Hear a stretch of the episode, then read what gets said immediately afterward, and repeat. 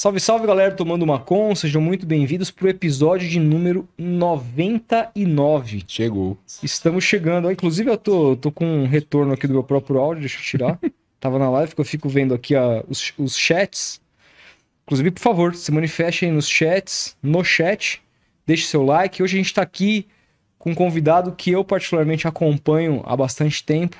Sempre eu falo isso quando eu recebo alguém da, da característica dele, que são é, é o meu tipo de comentarista favorito, que é o cara que de alguma maneira busca ah, como eu posso explicar nesse universo, né, Felipe, de tantas conclusões, todo mundo querendo ter razão, um cara que de alguma maneira busca é, A reflexão. ter, ter ref- um tipo de reflexão sobre qualquer assunto e levar, e levar a gente a pensar sobre algo, é sempre alguém que eu valorizo. Então, é, com muita felicidade, eu já anuncio aqui para vocês, Maurício Barros. Palmas. Seja muito bem-vindo. Obrigado, Rodolfo. Olá, olá, Felipe, todo mundo que assiste o podcast. Obrigado pelas palavras, pela gentileza. Fico feliz. Sou de uma geração um pouquinho mais velha e saber que tem gente muito bacana chegando e produzindo conteúdo de qualidade, para mim é uma, uma alegria. É, e fazendo conteúdo jornalístico, né, que é o mais importante. Né? O jornalismo é um pilar da democracia. O jornalismo vem sendo golpeado aí há muito tempo.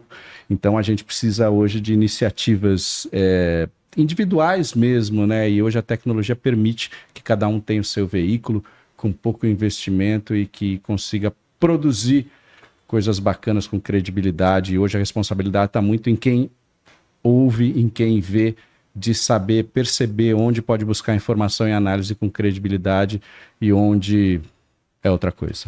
Isso aí, muito boa noite, Filipão. Pô, boa noite, velho. Boa noite, Maurício. Já tava na, na resenha boa hoje, tomando uma de verdade aqui. Depois de um dia turbulento, né? Tivemos. é, acordamos aí com a repercussão bombástica da entrevista do Mário Gobi ontem aqui. Inclusive, mandar um abraço pro William lá da ESPN, pro pessoal que, que falou hoje da gente lá. Um grande prazer enorme receber as palavras deles. E estamos aqui com um cara que passou por lá, né, Maurício? Sim. Foi lá que eu, que eu me deparei com o seu trabalho, que eu aprendi a, gostar dos seus comentários. Tem, tem muito tempo que você já saiu de lá ou não? ESPN acho que foi 2019. É, já tem um tempinho aí, né? São cinco anos. E aí você chegou lá como? Via Eu cheguei a- Trajano, via Eu... Paulo? Não, vi o Arnaldo, o Arnaldo Arnaldo. Ribeiro, meu grande amigo, e o Eduardo Tironi também. Eu tinha saído, eu passei 12 anos na Abril, na editora Abril. é, cheguei, eu era diretor de redação das revistas de esporte da Abril, a Placar e a Runners. E a Abril começou um processo que viria de decadência, né? Que viria a, a culminar numa recuperação judicial, que é, um, que é terrível, né? Uma história terrível aí para o nosso mercado, um ícone da produção de conteúdo. Né? E dali eu comecei a fazer um caminho de volta à televisão, comecei com um blog e depois já estava nos programas tal, e, e, e- e passamos esse período lá na ESPN, onde tenho grandes amigos até hoje. E, e você se considera esse cara ponderado? Esse cara que. Porque hoje em dia, eu, eu percebo que tem. Somente com. É, como o mercado se encaminhou em termos de cada um tem o seu canal próprio, cada um tem as suas próprias redes sociais, faz comentários para suas próprias redes sociais para engajar, ganhar seguidor e a partir disso o cara consegue até comercializar, vender um patrocinador, que eu acho super do jogo para que para como as coisas estão postas nos tempos atuais, mas eu percebo também que com isso vem muita gente que quer ter razão e comentário forte sobre tudo. Até eu penso se eu tô. Por exemplo, surgiu a situação hoje do Robinho, daqui a pouco eu vou te perguntar, que parece que levaram ele num churrasco lá no, para comemorar a vitória do São Bernardo em Santos, um negócio escandaloso. Aí eu penso, puta, eu fiz um vídeo descendo o pau no Tite esses dias, por causa da declaração que ele deu. Aí eu tinha feito um vídeo descendo o pau em quem, Felipe? Na semana passada. Aí falou, pô, eu vou, eu vou fazer um outro vídeo descendo o pau de novo. Daniel Alves. Vai Daniel Alves. Vai parecer que, tipo assim, que eu sou esse cara que quer ficar batendo em Uhum. todo mundo. E, e eu não gosto de ser visto dessa maneira, porque eu me inspiro em caras como você, que são caras mais ponderados, caras que não ficam, que não têm é, conclu conclusões terminais sobre absolutamente tudo, que ajudam a gente a refletir sobre determinados assuntos. Você sempre se considerou esse cara ponderado? Bom, obrigado pela, pelas palavras. Eu considero um, um elogio até você ser ponderado no mundo de hoje, né? De opiniões exacerbadas e de uma certa valorização sobre essas reações extremas, né? Das pessoas, sobretudo.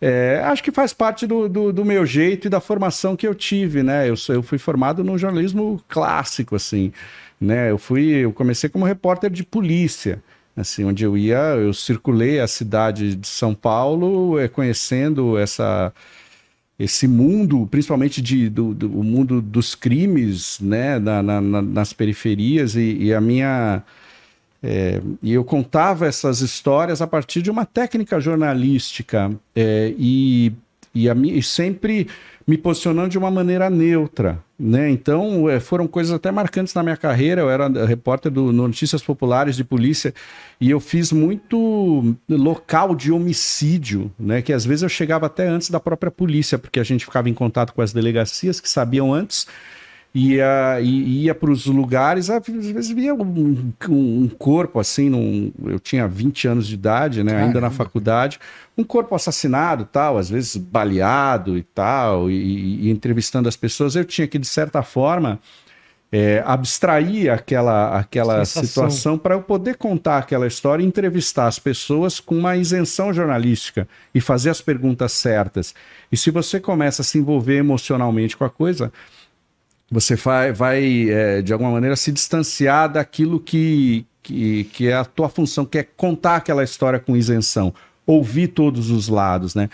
E, e acho que isso acompanhou, foi acompanhando toda a, minha carreira, a necessidade de assumir uma, uma posição de neutralidade como um repórter, sem me deixar influenciar ou me deixando influenciar o mínimo possível pela minha visão de mundo, porque é impossível, né? Você ser, você contar uma história sem que a escolha das palavras, a escolha do, da pergunta que você faça não seja influenciada pelo, por quem você é, pelos seus valores tal. É, mas, é, mas você deve perseguir isso, né? A imparcialidade é algo inatingível, mas você deve estar o tempo todo tentando atingi-la, perseguindo. E acho que isso, isso me acompanhou quando eu fui trabalhar em televisão no programa Globo Ciência da TV Globo, depois eu fui fazer programas de variedades no SBT, de jornalismo investigativo e tal depois Gazeta Mercantil, trabalhando em cultura, e daí na entrada na Editora Abril. Quer dizer, é um jeito de que eu aprendi a fazer jornalismo e colocando como um repórter o mais é, isento e imparcial possível para contar aquela história. Então eu sempre acabei deixando, procurando deixar todas as minhas emoções de lado quando eu vou contar uma história, que é o que eu gosto. Eu gosto de contar histórias. Eu acho que nós jornalistas somos historiadores do presente. Uhum. Né? E o, uma e, bela definição. É, é nós Excelente. contamos as histórias que acontecem hoje, né? E, e, e, sempre com, com. Eu adoro os jornalistas é, que, que são do, do da, desse, dessa vertente do jornalismo literário, que é você utilizar a tua linguagem para tornar aquela história que você está contando o mais atrativa possível, seja ela escrita, falada, televisada, sabe? Uhum. E então acho que é isso, isso e também meu, meu jeito de ser tal me faz procurar sempre é, deixar ao máximo as questões da emoção de lado para poder é, oferecer os elementos é, de análise de informação para que as pessoas sim tomem as suas conclusões e formem a sua opinião a partir do que eu apurei e do que eu ofereço sobre aquela, aquela realidade é, o mais isento possível. Você falou aí que você trabalhou em diversas editorias, então imagina que você virou jornalista não pelo, pelo, pelo futebol, pela sua paixão pelo futebol. Não, pelo não. jornalismo mesmo. Sim, pela vontade de contar histórias, de, de escrever, de, de me interessar pelas histórias. A, a, parte de esportes, ela é mais ou menos na segunda metade da minha carreira. Né? Eu, então, eu, eu comecei trabalhando com... E acho que foi importante isso, com, como eu falei, com polícia. Eu fiz é, polícia, fiz comportamento, fiz é, investigação, fiz, fiz ciência, fiz cultura né? E daí depois que eu fui pro, pro esporte, mas o esporte sempre fez parte da minha vida, né? Eu jogo, eu cresci lá dentro do São Paulo, joguei bola, disputei campeonatos, joguei bola na rua, tal. E então é, é a É, é, eu acho que é, é a paixão de, de contar as histórias. Eu acho que não tem nenhuma, é, nenhuma invenção humana que, se você olhar com, com olhos generosos, você não descubra uma grande história por trás dela, sabe? Então, por isso que eu nunca fui de negar a pauta. Eu acho que há histórias interessantes sobre tudo. Se a gente tiver generosidade, a gente vai aqui fazer uma pauta de uma revista ou de um documentário sobre palito de dente, entendeu? Porque é uma invenção humana. Se a gente botar a cabeça para funcionar, a gente vai encontrar todas as histórias que envolvem um palito de dente, a madeira qualquer feita, se é se a etiqueta é aprova ou não o palito de dente, se antes era de ferro ou se não era, se teve gente que morreu entalado com palito de dente, o cara e por aí criou, vai. O cara que criou o primeiro palito de dente ficou absolutamente rico com essa invenção. E aí, e aí vai, quem era a Gina do palito não, de dente? É, exatamente. É, Sabe?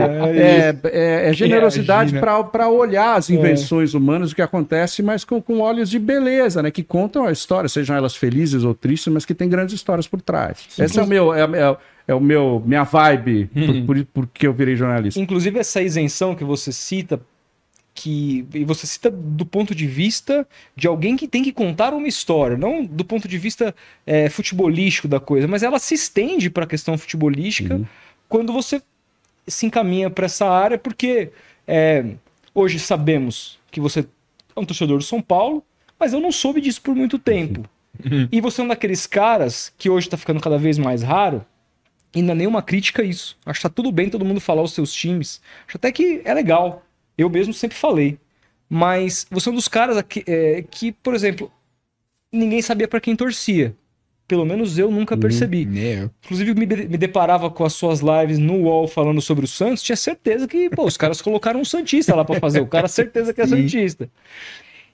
Então, de alguma maneira, também para os seus comentários é, futebolísticos, você levou, tenta, tenta levar essa isenção, né? É, isso vem, é, eu tento, eu procuro. Não sei se, se às vezes, eu, não sei se nem sempre eu consiga e tal, mas eu, eu busco isso.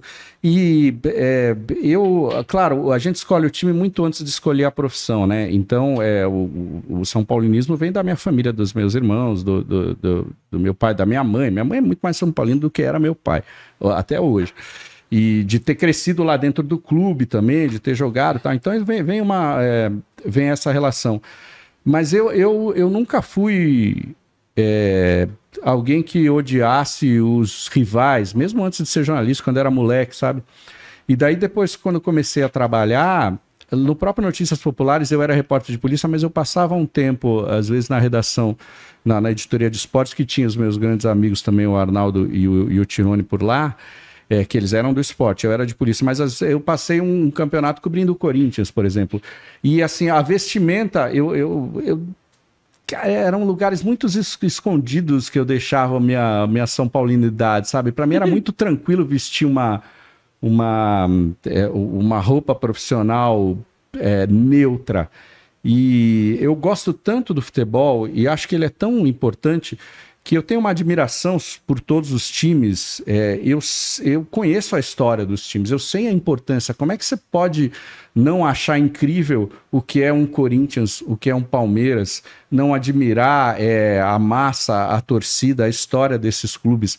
Então, é, eu me sinto muito tranquilo de, de é, mediar a conversa, seja em qualquer ambiente, com qualquer torcedor, porque a minha, a, a, minha relação com o futebol é de gratidão, que eu aprendi muito jogando e trabalhando, sabe? Eu aprendi a, a, a ver meus defeitos, é, eu aprendi a conviver com, com pessoas das mais diferentes camadas sociais, às vezes que tinha menos condição que eu, ou muito mais condição que eu. Eu sou um filho típico da classe média, que estudei em escola pública tal, mas eu, eu, eu era sócio do clube lá do São Paulo, então o futebol me permitiu conviver com, com gente das mais diversas é, matizes aí, me colocar, me reconhecer quais eram as virtudes, os defeitos e tal. E, e, e, acho tão bonito a presença do futebol na identidade brasileira, como ela, como uma, um, o futebol ele, ele entra numa reunião de uma multinacional e quebra gelo entre as pessoas e tal, sabe? Como o futebol horizontaliza relações, como um presidente de empresa que mora na cobertura desce e encontra o porteiro e ali quando eles falam da rodada, eles estão absolutamente Iguais, né? iguais, né? Não há ali autoridade, não há questão monetária é, colocando uma hierarquia naquele papo. Então, para mim, isso é, isso é tão bonito que eu não, é, eu não consigo. É, é, quer dizer que para mim é muito fácil, na verdade, é, falar sobre, sobre tudo do futebol com, com amor, com carinho. E, e daí com tudo que vem, né? Com as críticas, porque eu também fico revoltado quando eu acho que esse ouro que é o futebol, ele é violentado de, de várias maneiras no Brasil, principalmente, e lá fora também. Então eu, eu, eu fico muito, muito tranquilo assim de trabalhar. E agora é uma novidade para mim essa coisa. Eu também não gosto, não. Eu só falava que torcia para São Paulo quando me perguntavam, mas é, e nunca foi algo que eu quisesse dizer, porque eu acho que não importava, eu acho que até preservava a minha condição de poder falar de todos os times.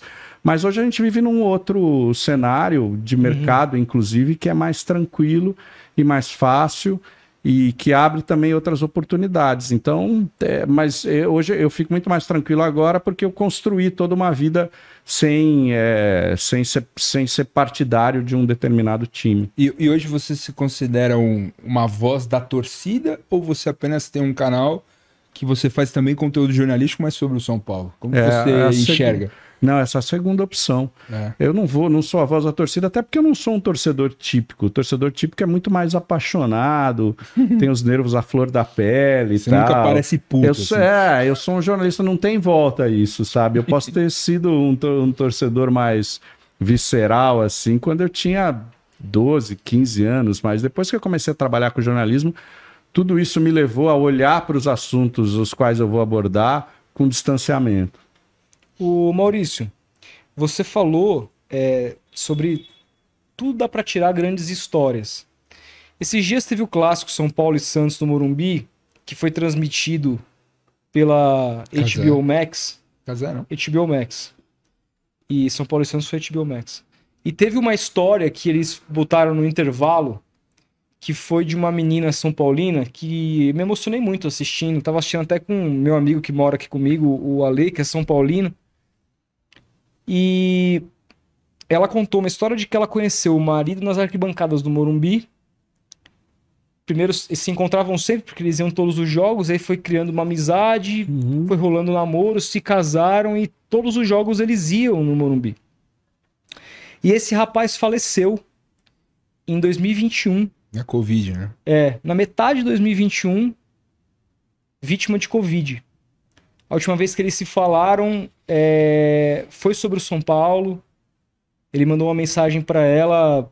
É, ele pediu para que ela colocasse, que ele mandasse um radinho para ouvir, pra ele ouvir os jogos, porque ele ia para UTI e tava naquela onda que, pô, você entrava na UTI, você não tinha mais comunicação com ninguém, que ninguém podia entrar.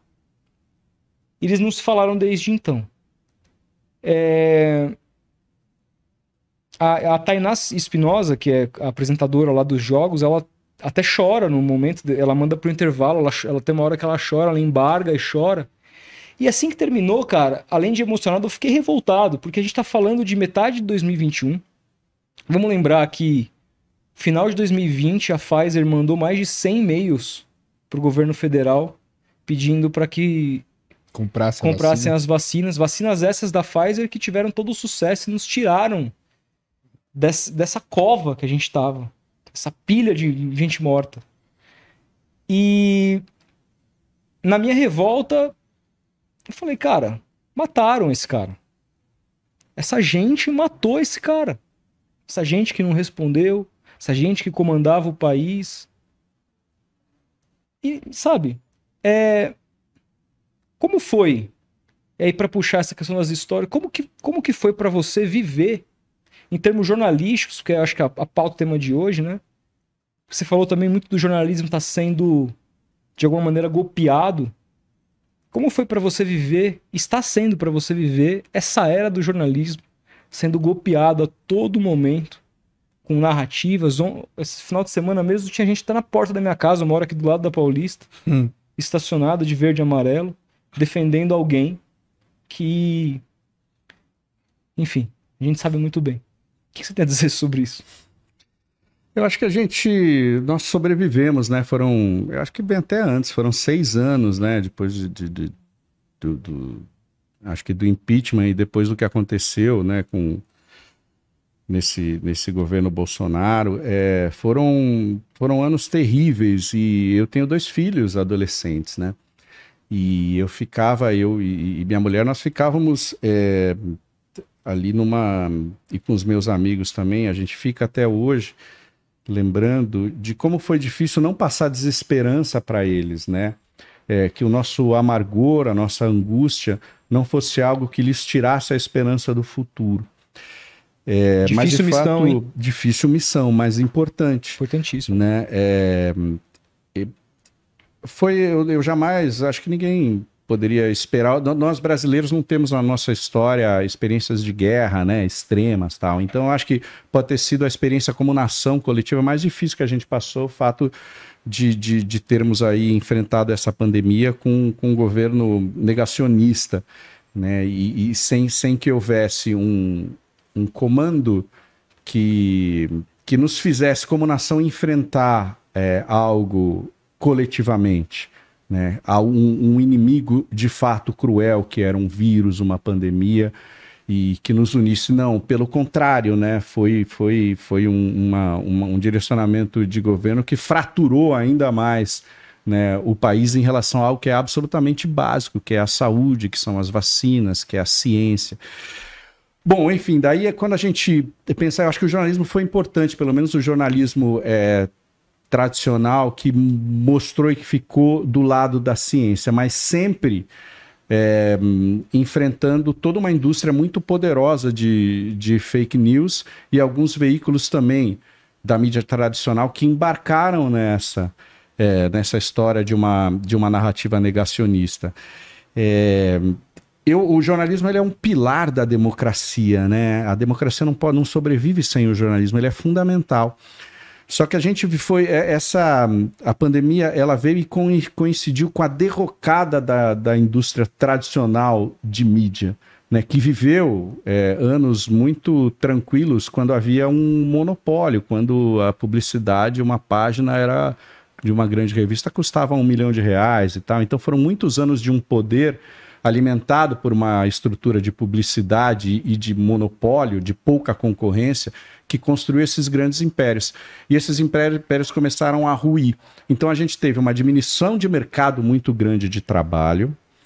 É, você teve ao mesmo tempo uma democratização que as pessoas começaram a ter voz, isso é positivo, só que ao mesmo tempo criou-se todo esse ambiente em que você, nas grandes empresas, você tinha pelo menos uma diretriz de jornalismo para fazer. Pode ter uma linha editorial ou outra, mas você tinha ali pelo menos uma, uma demanda e uma estrutura de ter informações com credibilidade. Elas poderiam, em um ou outro veículo, ser um pouco enviesadas de acordo com a linha dos seus acionistas, vamos dizer assim. Uhum. Mas havia pelo menos um mínimo de um padrão de apuração de controle do que ia ao ar na TV, no rádio e, e, e no texto, né? Aí quando vem, é, quando, quando explode a internet e todo mundo passa a ter seus veículos e tal, e o WhatsApp acaba sendo uma, um mecanismo muito eficiente de disseminação de conteúdo, aí você começa a, a enfrentar um cenário de muito caos, né? De, uma, é, de um apreço pela, pelo conteúdo que lhe reforça o que você acredita, independentemente de se, dele ser verdade ou não. Isso reforça a natureza preguiçosa do ser humano. Uhum. Poxa, se eu estou recebendo algo que simplesmente está dizendo que o que eu acho realmente está certo e que aquilo que eu odeio realmente eu devo odiar porque eu tenho razão, por que, que eu vou me dar o trabalho de ler um livro que vai questionar isso? Ou por que, que eu vou ter o trabalho de checar aquela informação que eu estou recebendo? Imagina eu vou reproduzir e cada vez mais eu vou recebendo, porque isso vai filtrando, o, algoritmo vai filtrando esse universo. Quando você vê, você está encapsulado em cima de crenças que você até acha que são verdadeiras, mas de repente são absolutamente é, é, é falsas e estão fazendo, estão te direcionando a comportamentos completamente erráticos, que como por exemplo, e contrário à ciência, eu achar que a Terra não é mais redonda. E, aí, nesse sentido... É muito, é muito louco. Então, para mim, eu, eu que, que, vivo da informação que que, que é, me apaixonei pelo jornalismo e que sou jornalista para contar histórias verdadeiras, né, que possam tornar o mundo uma coisa melhor, para mim é uma derrota de tudo que eu acredito. Então eu vivi todo esse período de, de, de pandemia, esses últimos anos, como um derrotado, como alguém que perdia. Todos os dias eu perdia um pouco. E minha energia vital foi lá para baixo. Nossa, Não só a minha, minha de muita gente que, que é amiga, que está próxima de mim. E, e, aí, Maurício, nesse sentido, assim, Tempos terríveis. você falou sobre, inclusive, alguns veículos tradicionais que embarcaram nessa onda negacionista. Tá rolando aí uma briga jurídica, judicial, entre o Ministério Público Federal e a Jovem Pan. O Ministério Público Federal pede a cassação dos direitos de mídia da Jovem Pan por conta de fake news, notícias falsas não... espalhadas, inclusive na época da própria pandemia. Eles não estão recebendo nem monetização. É, né? então tem isso. E, inclusive, também depois, época é, de invasão lá a, Brasília. A, em Brasília e tudo uhum. mais. É, como que você vê essa atitude do Ministério Público Federal? E como você. Porque, pô, eu cresci ouvindo a Jovem Pan, tem vários profissionais que ajudaram a me formar profissionalmente, que eu os conheci lá. É, como que você viu a, a, a Jovem Pan assumir esse lado tão triste, né? De, nesse, nesse momento. Olha, eu, eu, eu acho que a democracia permite que vocês tenham, que, que, que a gente tenha veículos né, é, que, que tenham visões de mundo que sejam diferentes, mas com limites. Eu não vou querer, eu não, eu não como, como, como nação, como alguém que entende o Estado democrático de direito, eu não posso permitir que exista um veículo que tenha uma linha editorial racista, sim, né? Sim. que tenha uma linha editorial homofóbica, sim. Né? para mim que tenha uma linha editorial que pregue o terrorismo. Não dá, tem coisas que não dá. Então essa essa democracia ela tem os seus limites. É, nos Estados Unidos sempre, isso sempre foi muito, muito claro, né? Os editoriais dos jornais deixando a sua posição política é, clara, mas praticando um jornalismo, pelo menos minimamente ali com apuração, e a sua orientação ela era explicitamente declarada por um candidato ou outro em campanhas tal, por este ou aquele, um jornal mais republicano, outro mais democrata, tal. É, o, o, que eu acho é que esse limite ele precisa ser dado pela, pela verdade. Quando você tem sistematicamente em sua programação uma orientação para que se force a barra da realidade para você vender uma visão de mundo que vai de encontro aos princípios da democracia, aí eu, aí eu acho que o veículo perdeu o direito de existir perdeu sua razão de ser, não está contribuindo. Dá voz a uma vertente ser um, o Estadão é um, é um jornal conservador, uhum. né? Sempre foi. Tá tudo certo, não tem problema, mas você fez jornalismo, Sim. né? Você pode ter uma é crítica uma ou outra. É uma escolha difícil. Bem, enfim, você vai tudo ter uma... É, faz parte, não gostaria dessa, desse editorial, é um mas tá no direito passa... dele. Não, passar ridículo, é. você passa, você tem o direito. Exato. Não, você não pode, você não é. pode inventar histórias, né? Você não pode destruir reputações deliberadamente, né? e, e, o que mais? E você não pode é, é, você não pode contribuir para a disseminação de notícias falsas. Né? E eu acho que isso existiu em, em alguns veículos e é uma pena, né? Você pega uma. É, é, eu acho que a Jovem Pan, eles foram oportunistas de aproveitar uma onda conservadora de seu veículo oficial. Poderiam ter aproveitado essa onda conservadora produzindo um jornalismo é, com, com uma orientação editorial mais conservadora. É possível você fazer isso sem abjeção, né?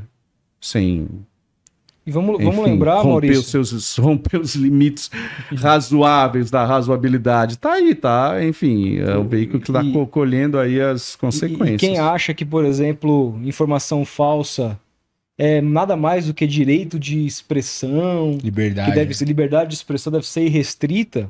Esse ano saiu um estudo que estima que é, 17 mil pessoas morreram no Brasil por uso indevido de cloroquina.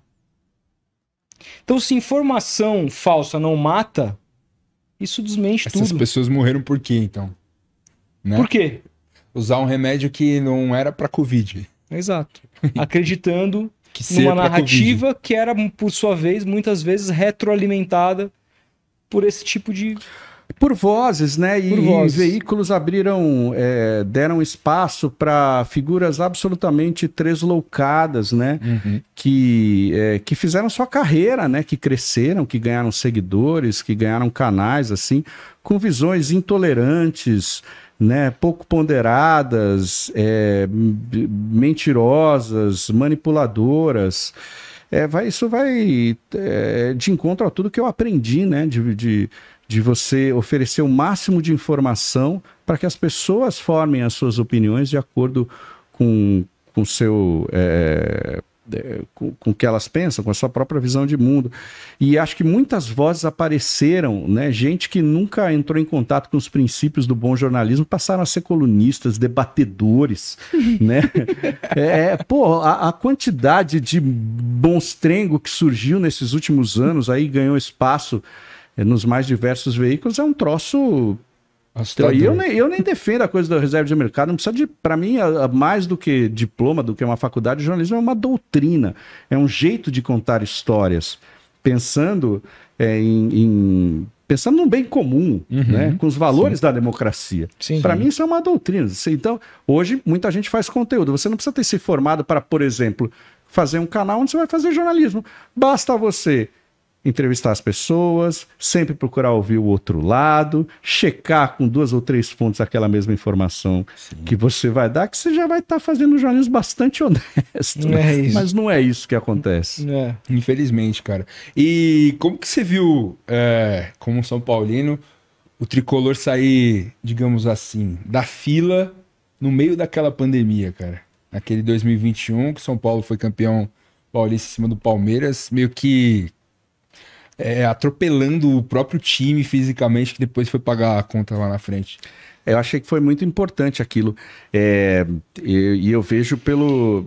É, meu, meu filho. É, são Paulino também? São, São Paulino. É, e para ele foi super importante. Para ele e para os amigos dele, São Paulinos, vários filhos dos meus amigos também. É, celebrar aquela, aquele campeonato, sabe? Porque eles nasceram, eles eram muito pequenos, quem está hoje com 19, 20 anos, como é o caso do meu filho, é, eles nasceram, São Paulo ganhou tudo, mas eles eram bebês, né? Eles não viram o tricampeonato brasileiro, nem o anterior, o Mundial, Libertadores e tal. Então eram histórias que a gente contava, né? E daí o São Paulo viveu esse período muito difícil, que se você compara com os outros times, é um jejum bem pequeno, na verdade, sim, que o São Paulo sim, viveu, sim, né? 12 é, anos, né? É, assim. É. Eu acho que nem isso, né? Porque teve a Sul-Americana teve a é. Sul-Americana de 12 e depois o campeonato de, de, de 21. 21. É, 11 anos. É, e comparar, né, comparando com, com, os rivais e tal. Mas era muito importante porque é, para eles ver uma vitória, e foi a vitória sobre o Palmeiras naquele período de pandemia, foi uma alegria muito grande para a torcida São Paulina. E eu achei que foi, foi, foi importante, foi o início, assim. A gente estava fal falando aqui em off da, do momento atual do São Paulo, né? É, que, pô, é campeão da Copa do Brasil, briga bem na Sul-Americana, é, com, com o Lucas que entrou uma, uma cereja no bolo do time ali no final. O time pô, conseguiu fazer. E outra, a campanha do São Paulo na Copa do Brasil é espetacular, só passa por adver- adversários complicadíssimos. Talvez mais forte que a do Fluminense, Não, né, na verdade. eu não tenho a menor dúvida. Talvez não, não existe talvez. Com certeza, a Copa do Brasil foi muito mais difícil o São Paulo ganhar do que o Fluminense ganhar a Libertadores. O nível dos adversários Uhum. foi muito superior. O que não significa que a Copa do Brasil seja maior que a Libertadores. Sim, São sim. coisas absolutamente Exatamente, diferentes. Exatamente. Né? Não Importante dizendo que foi um diga. título maior, tô É. dizendo que fo- foi uma dificuldade maior. É, E tem dessas coisas, o futebol tem dessas coisas. Mas aí o Dorival vai para a seleção e no momento que ninguém muito esperava, porque não se sabia o que ia acontecer com o Ancelotti, se viria ou não viria, é, o Diniz continua ou não continua, vamos esperar meio do ano para trazer alguém da Europa e pai contratam o Dorival do dia para noite, ele se despede de uma hora para outra, vai para a seleção, numa uma coisa que eu particularmente pensando em seleção brasileira gostei, é, e o São Paulo fica ali órfão. São Paulo busca alguns nomes, fala com o tal do Zubeldia, que tinha acabado de sair da LDU de- Campeão, porque ele né? quis, campeão, fez um baita de um trabalho, era um time interessantíssimo da LDU. Não dá certo, as, as conversas não evoluem muito, e aí se resolve apostar num técnico jovem que tinha tem uma carreira curta, mas que teve um destaque interessantíssimo ano passado. Duas jornadas de muito sucesso, as duas, e ambas com muita dificuldade. Só que, claro, sem 1% da pressão que é dirigir um São Paulo Futebol Clube. Como você viu a contratação do Carpini naquele momento, você achou uma boa escolha, e como você vê o trabalho dele agora. Você acha que é uma proposta de jogo muito diferente, que o São Paulo vai ter que se adaptar ao que era o Dorival e os outros técnicos que o São Paulo tinha que gostavam de uma certa proposição. O São Paulo teve Crespo, teve Diniz, Rogério, Dorival, técnicos que gostam da bola. Carpini tinha uma outra filosofia nesses dois times, até pelo próprio nível desses dois times. Você acha que é uma, algo muito diferente? E por fim, tem gente já dizendo que não dá mais. Por incrível que pareça, por conta dessa sequência de derrotas. O que, que você pensa sobre isso? São 10 jogos, né?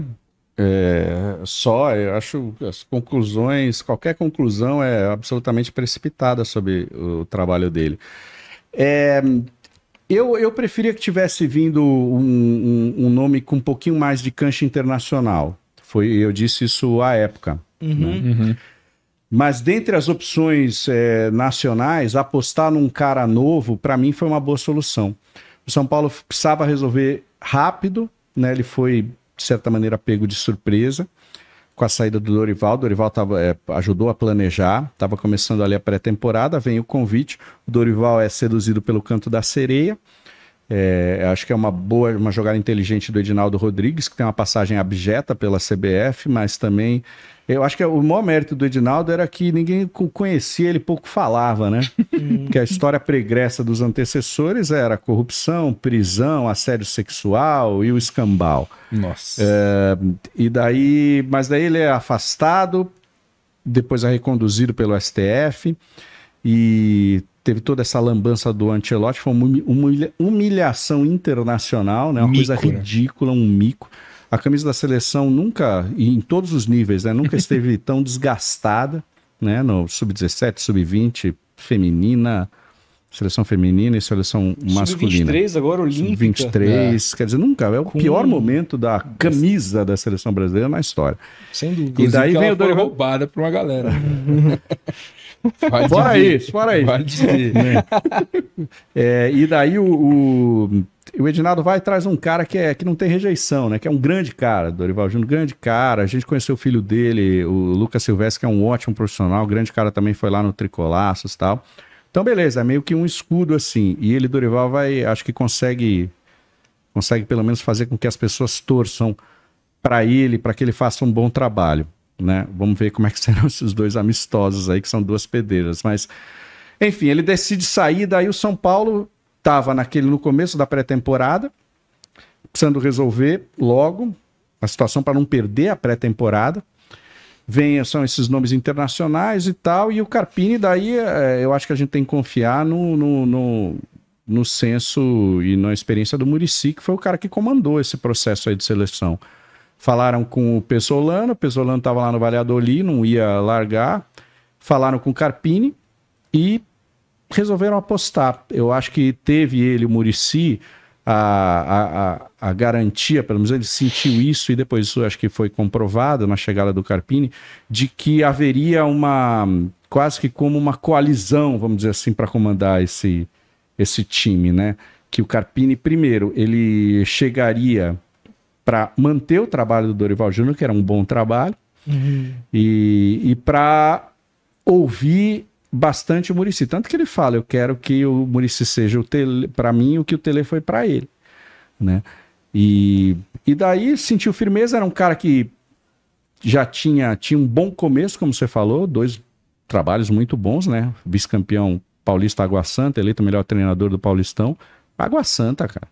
Hum. E ter trazido o Juventude, pegado lá na, na zona de rebaixamento, trazido para a Série A. São dois bons trabalhos cara estudioso, formado em educação física, com vivência no futebol, foi jogador, coisa e tal. Sentiu muita firmeza, porque ele é um Carpini é um cara que fala bem, um cara inteligente, que veio com esse discurso de humildade, sabendo que a oportunidade que ele tinha era enorme, e o Murici sentiu que ia poder ajudar. O Murici ficou, ele ficou sentido na gestão do Rogério. O Rogério escanteou o Murici.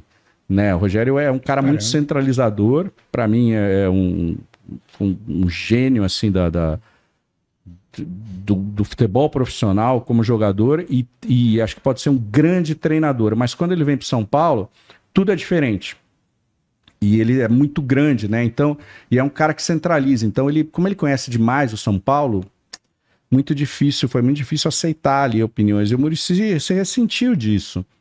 É, com o Dorival ele já pôde participar mais e já pôde participar agora também. Um cara que é cinco vezes campeão brasileiro, você não pode prescindir da, Nossa, da experiência pode, dele, né? Não pode. Mas é, mas que o Rogério foi diferente, enfim. A relação e... deles está boa hoje, você sabe? Não, acho que sim, acho que sim. Não tiveram conflitos assim, porque uhum. é, o, Rogério, o, Rogério, é um cara muito educado, né? Muito uhum. gentil, mas quando ele tá no São Paulo, ele dá palpite em tudo. Tá na piscina, porque ele nasceu lá, lá dentro.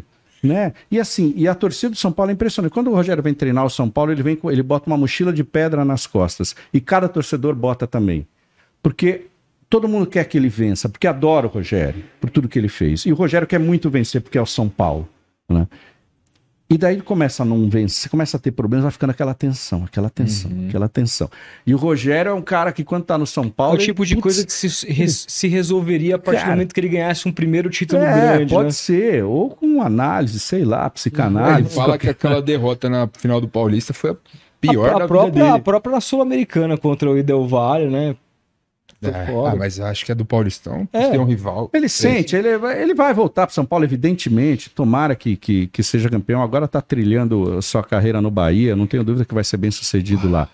É, mas é, é isso, porque todo, todo mundo quer, todo São Paulino quer muito que o Rogério vença como treinador, ganhe um título. É uma catarse, né? De tanto que ama o Rogério, é grato ao Rogério, e vice-versa, mas talvez isso, isso acabe prejudicando.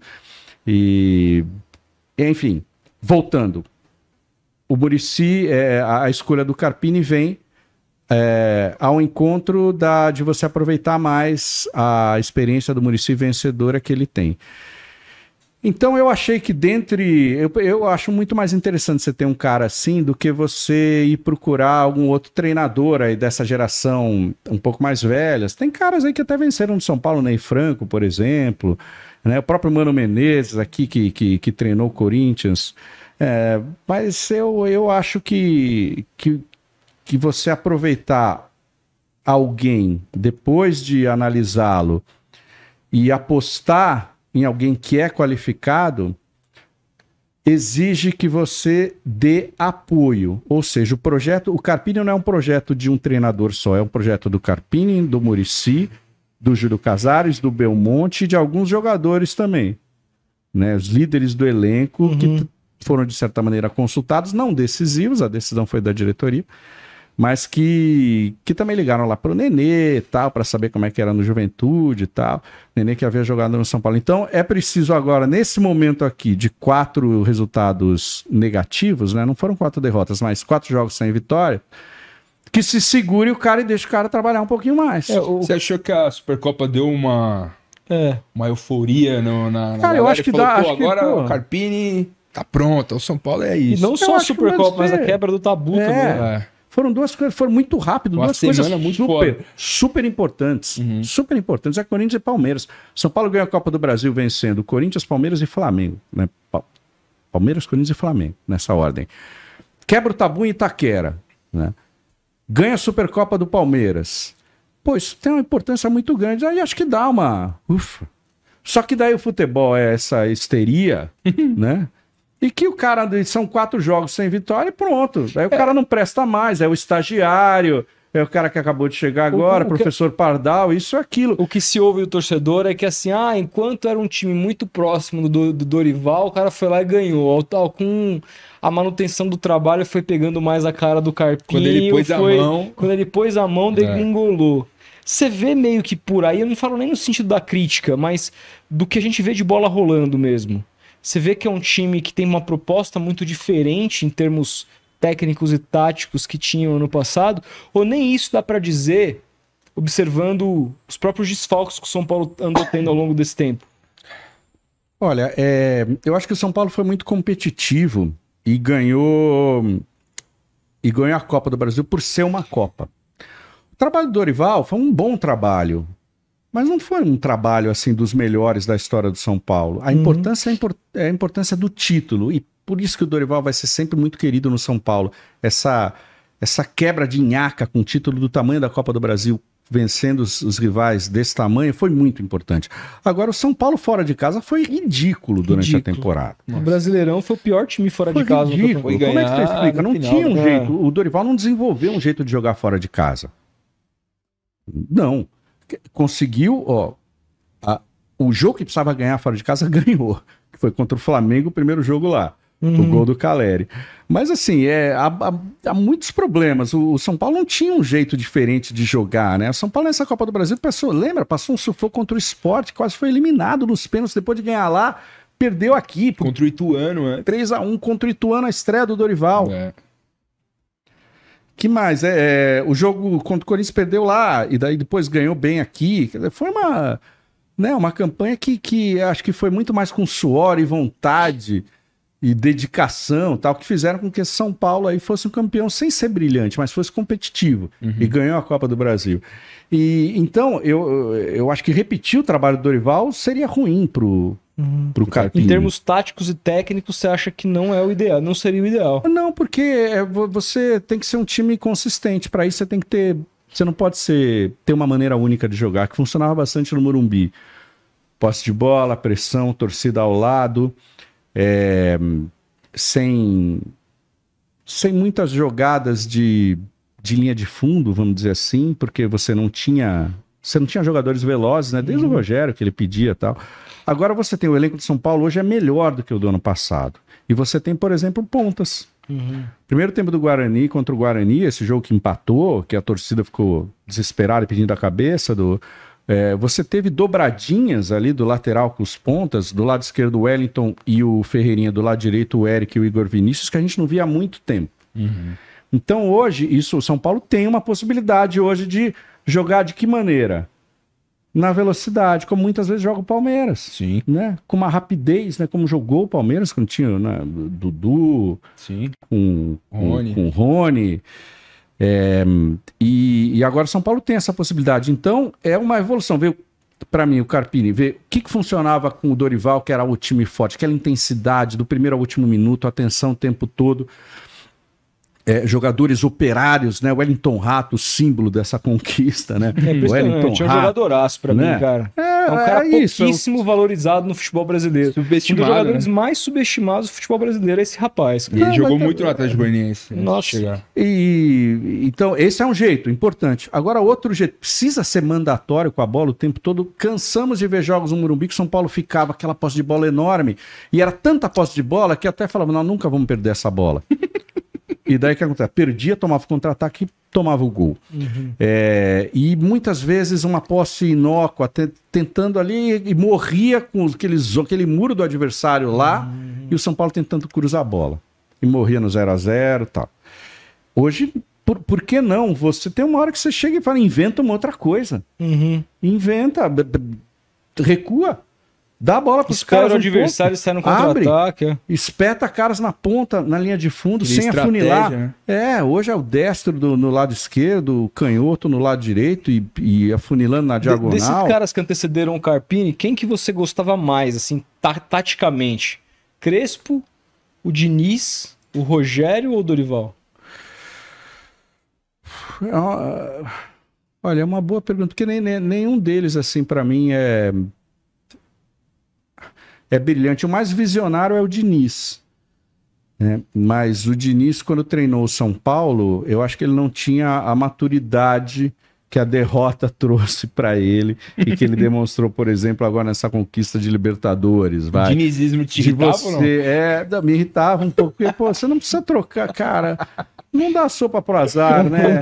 Acho bonito você alargar o campo, traz os caras. Mas o Luciano vir pegar a bola no tiro de meta. Cara, é que eu falo, Diniz é Cara, bom no, no, O time no- dos outros, É, cara. Eu nunca cara. tive o Diniz no meu time. Eu sempre, a gente sempre pergunta isso, É. né? Pra galera que vem aqui. Pô, É. você curtiu o Diniz no seu time? Mas, Todo é, mundo cara, fala. é no mas é, meu time dema- eu é demais ter, ter surgido o Diniz. Eu acho demais, cara. Você Eu já, já tive com ele, já escrevi sobre ele quando estava na placar e, e ele estava no, no Audax lá ainda. Era demais. É, é, e acho demais tê-lo e, e vê-lo e- evoluir, conquistar esse título. Eu fiquei, fiquei contente, porque ele, cara, ele, ele vem de um sonho, sabe? E, e eu, eu Uhum. gosto mais do- de falar do Diniz do que de falar Mas do no Tite. São Paulo, você entendeu? prefere o Mano Não, no Menezes. São Paulo fo- foram momentos muito felizes ali, né? Naquele Campeonato Brasileiro. Mas depois foi uma nhaca, porque ele, não- ele, É. ele não, não conseguiu é, muitas vezes jogar pelo resultado, né? De maneira pragmática. Eu acho que cabe tudo. Você não precisa ser um poeta o tempo inteiro. Às vezes você pode ser um, um, um prosista. É. Não precisa. E eu acho que, que isso, hoje eu acho que ele aprendeu um pouco, isso é muito legal. Mas ah, é, você não precisa provar, tentar provar sua tese o tempo todo, né? Não precisa tocar essa bola na linha quando você tem o goleiro recuar naquela baita de uma fogueira. Precisa, cara, não precisa. Alarga o campo, tá? Mas né, a- a- ache um, um- um equilíbrio dentro da- dessa proposta que você vende. O Rogério, eu, ele entende demais de futebol. Ver o Rogério falar sobre jogo, sobre futebol é uma maravilha. Mas no São Paulo tem, tem essas questões que eu falei que extrapolam o próprio campo, tem a ver com a história dele. É, eu acho que o Crespo foi muito legal. Eu gostei do Crespo, viu? É o do- o, do- dos o Dorival, eu mim, é um, é um- é um cara muito legal, um bom treinador. É, vamos ver na seleção agora que ele, pela primeira vez, ele vai escolher os jogadores, os melhores. Ele sempre é um cara que eu acho muito legal, que ele fala, eu vou tentar, eu vou trabalhar, e no São Paulo faz trabalhar com o que eu tenho. Com o que eu tenho, o que, que eu posso fazer de melhor. É muito bom isso aí. Uhum. Uma Muito pena bom. que o Crespo foi mundo, mundo árabe, né? Um- Foi. Ele foi, acho que tá nos Emirados Árabes um cara e tal. que, É. tinha um- que a- deixou no São Paulo em 2021. São Paulo fez grandes jogos. pô. Sim. É, principalmente Foi contra até o as Abel. quartas contra o Palmeiras, jogão, assim, você via Sim. os dois- as duas propostas bem estabelecidas Eu ali. gostei, eu gostei do Crespo, assim, da passagem. Ela, ela me, me marcou como um cara é, de boas ideias, muito pé no chão, mas um amante também do futebol bonito, mas sabendo que também é bonito você fazer uma boa defesa, tentar buscar um time mais equilibrado. Usava os três ter- zagueiros que vocês gostam. Os três tanto. zagueiros, eu acho importante. Os três zagueiros é, é o nome do meu canal, 3Z. Você, É, São então. Paulino, siga o 3Z, por favor. Três zagueiros é, vida, né, Maurício? Três zagueiros é, é Você vida. curte mesmo? Eu curto. Eu, gosto curto. também. Eu curto porque eu gosto de, de você ter caras rápidos pelos lados, sabe? Uhum. Então eu acho que te proporciona é, possibilidades é, boas de variações táticas ali, tendo três zagueiros. Mas precisa ser um canhoto pelo lado esquerdo. Aí tem que ser. Mas isso vem do que? Do Muricy? Ah, lá? vendo, é, do esse tri? período vem, de, é, vem desde a da Libertadores, né? Libertadores, o Mundial e os três brasileiros. Que Foi essa zagueiros. época mágica, né? Porque o São Paulo ganhou tanto que os três brasileiros apare parece até o Mundial, né? É, ele tem um tamanho muito grande contra o Liverpool, aquela Libertadores também com alto ouro e tal. Vai ganhar três brasileiros seguidos, cara, nos pontos corridos. e pra ganhar? É. E o São Paulo ganhou, cara. Sim. Cara, teve um. Acho que o São Paulo de 2007, cara. Era, era irritante de ver jogar. No sentido de, mano, esse time não vai tomar gol. Não vai tomar. Não vai tomar gol. Fazia 1x0, você já olhava assim. Eu, nossa, cara, não vai tomar gol. Letal, né? Letal, Dagoberto, Borges, é, porra, os três zagueiros Miranda, Alex Silva, Rogério saiu uma faltinha lá, ele já vinha caminhando. Você, puta, velho, caramba, cara. É, foi um período. Futebol é cíclico, né, Felipe? Por isso que e você fazer entender, as crianças entenderem isso é difícil. É cíclico, cara. Os times têm seus, seus picos e seus vales. É assim, é bonito por isso. E, e uma hora, quando o mais importante é você ter a história e a torcida. cara. Quando você tem isso, os clubes não morrem. Por isso que falar ah, vai vai falir. O clube É difícil não fazer um- morre, cara. Porque porque vem a Fiorentina, porque você funda um outro, né? Dane-se lá o, o balanço, sei lá o quê. E por isso que e, e os dirigentes é, se aproveitam disso, né? É, não morre, cara. Porque fica lá um buraco, mas daí se tiver quatro, cinco pessoas lá e montarem e todo mundo acreditar Sim. que aquela é a nova Fiorentina, Acabou. vem toda a história junto e É, acabou. aconteceu isso com o Glasgow Rangers também. Sim, com- o Racing. É, o, o- o- é difícil fazer um, um filho torcer pro time do pai quando atravessa-se uma fila. É. Eu sou um menino da fila, né? cara. Sou Santista, nasci em 88, seus, ficou até 2002. De 84 a 2002 sem ganhar nada. Pô, o que, que foi pra você então? Fiquei com 2002, 14 né? anos. Diego Robinho. Daí eu fui, É. eu, fui- eu peguei uma fila também, velho. Quando eu comecei a entender de futebol ali em 2000, o Palmeiras perdeu a final pro Boca e depois foi ganhar um Paulista em 2008, duas Série B. Hoje eu tô no céu, velho. Eu olho pra uns caras reclamando assim, eu falo, gente, uma molecada mais nova que eu, por incrível que pareça. Eu tenho 32, eu vejo uma molecada e falo, caramba, cara, os caras reclamando do Rony, assim, do, do Veiga, do Gomes. Ah, o Gomes tá mal. Cara, velho, pô, eu vi cada Você zagueiro jogar no Palmeiras. Pô, você é, É. louco, velho. E é difícil sim, viu, Rodolfo? Porque, por exemplo, o, o Gustavo, meu filho, é, ele tinha um amigo dele, o Rafa, Santista. Foi no período do, do Robinho e do Ganso. Do Neymar e do Ganso. É, do Neymar e do Ganso. É, você foi do Robinho e do Diego, né? É. do Neymar do Ganso, aquele time incrível, o André e tal. E, pô, a escola é o lugar, né? A escola é o teu mundo. Então tal naquela draga, São Paulo não ganha, tal, o Santos ganhando tudo. Eu falo, ah, é, eu lembro até, a minha mulher, a Viridiana, falou, o Gu quer falar uma coisa com você. Eu falei, o que que foi? Que É, ele quer também torcer, ele quer também torcer pro Santos. Eu falei, pô, minha, minha avó era santista, né? Minha avó que morou comigo a vida, a vida inteira. E então, enfim, como eu não tenho, como te falei, é, ódio pelos clubes, pra mim é muito tranquilo. Daí eu falei, ah, tudo bem, estou vendo e tal. Faz o seguinte, você torce pros dois, mas eu quero te dizer que o futebol, ele tem, ele, ele é assim, né? Então eu já te contei da história do time e tal. Os, os clubes passam momentos de glória, depois passam momentos mais difíceis e tal. Então vai, tudo bem, não tem problema você gostar do Santos também e tal. E daí, para ele, pra ele se manter São Paulino, também eu, eu contei com os amigos, os filhos dos amigos São Paulinos também, mas deixei ele à vontade e, e prevaleceu, acho que a, a, a São Paulinidade nele, depois acabou. É, e quando hoje você, é um quando São você Paulino começa a louco. se identificar, aquilo não muda nunca mais, né, cara? É foda. Cara, é difícil o, o, o filho não torcer pro time do pai, cara. É difícil. Eu tenho um certo medo, assim, se Não, eu e tiver tem, um tem que filho. ter coragem. O filho tem que ter. tem que ter- é, já é um traço já de personalidade quando o filho torce pro, Por um time pro outro diferente. time. É. O Jameli contou isso hoje pra gente lá no Tricolaço, porque ele tinha uma parte da família palmeirense e outra parte corintiana. Olha só. Ele foi lá e bancou a São Paulinidade dele. coragem, cara. Coragem. Da hora pra caramba. E, e- e, Maurício, uma coisa também que você falou no começo da entrevista foi que você trabalhou com programas policiais. Com programas não. Jornal. Com jornalismo Jornal, policial. E aí eu quero te perguntar sobre programas policiais. Hum. Esses programas de barbárie que a gente tem e que às vezes estão até em horários, na minha visão, um pouco impróprios e tal.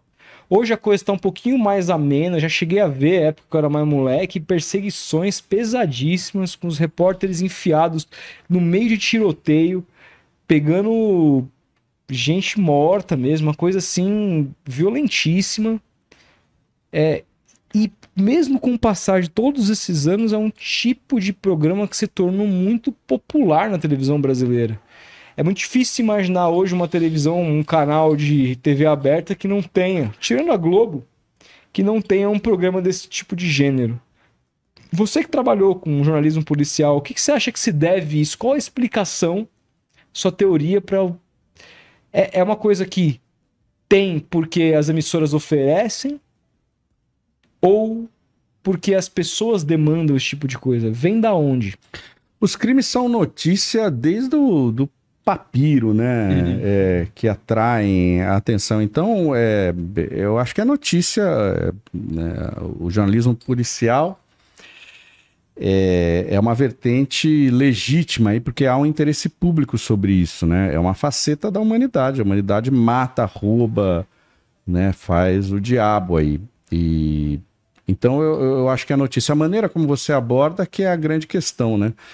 É, você pode, se você botar o Netflix aqui, não é só no, no, no jornalismo, é no entrete- entretenimento também. Os crimes é, dominam aí a temática. São uma série sempre começa com assassinato, né? Ou Breaking Bad, que é uma série fantástica, porque os Fantástico. caras são, são criminosos. Assisti de novo Ah. em dezembro. E por aí vai. Better Call Saul é um advogado picareta. E é assim que vai. É o interesse, o crime interessa.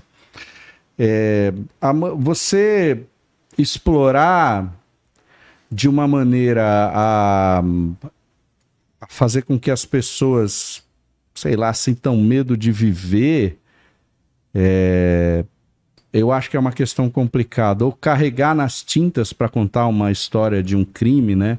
E daí você deixa de fazer um jornalismo é, mais clássico e correto para fazer um jornalismo sensacionalista. Daí eu acho crítico. Eu trabalhei no jornal sensacionalista, Notícias Populares. O meu primeiro emprego como repórter era um jornal sensacionalista que explorava é, o mundo cão é, de uma maneira, para mim, é, muito questionável. Tinha coisas muito legais de informação sobre direitos sindicais e tal, mas é, havia uma, uma exploração da criminalidade muito, é, para mim, muito questionável, tanto que eu fiquei pouco tempo lá. Mas foi para mim foi super importante em termos de aprendizado e tal, conhecer a cidade de São Paulo. É, e mas esse, é, muitos programas existem, né, principalmente na, na, na TV aberta, com uma, pintando a realidade, às vezes de uma maneira com tintas mais, mais carregadas, em busca da audiência fácil. Eu não gosto. Eu não assisto, é, não, não trabalharia, né, é, mesmo reconhecendo que, que a violência é Uma questão. é uma questão de interesse público e, e que os crimes são notícia também. É, eu tive uma experiência na Placar que foi, foi curiosa.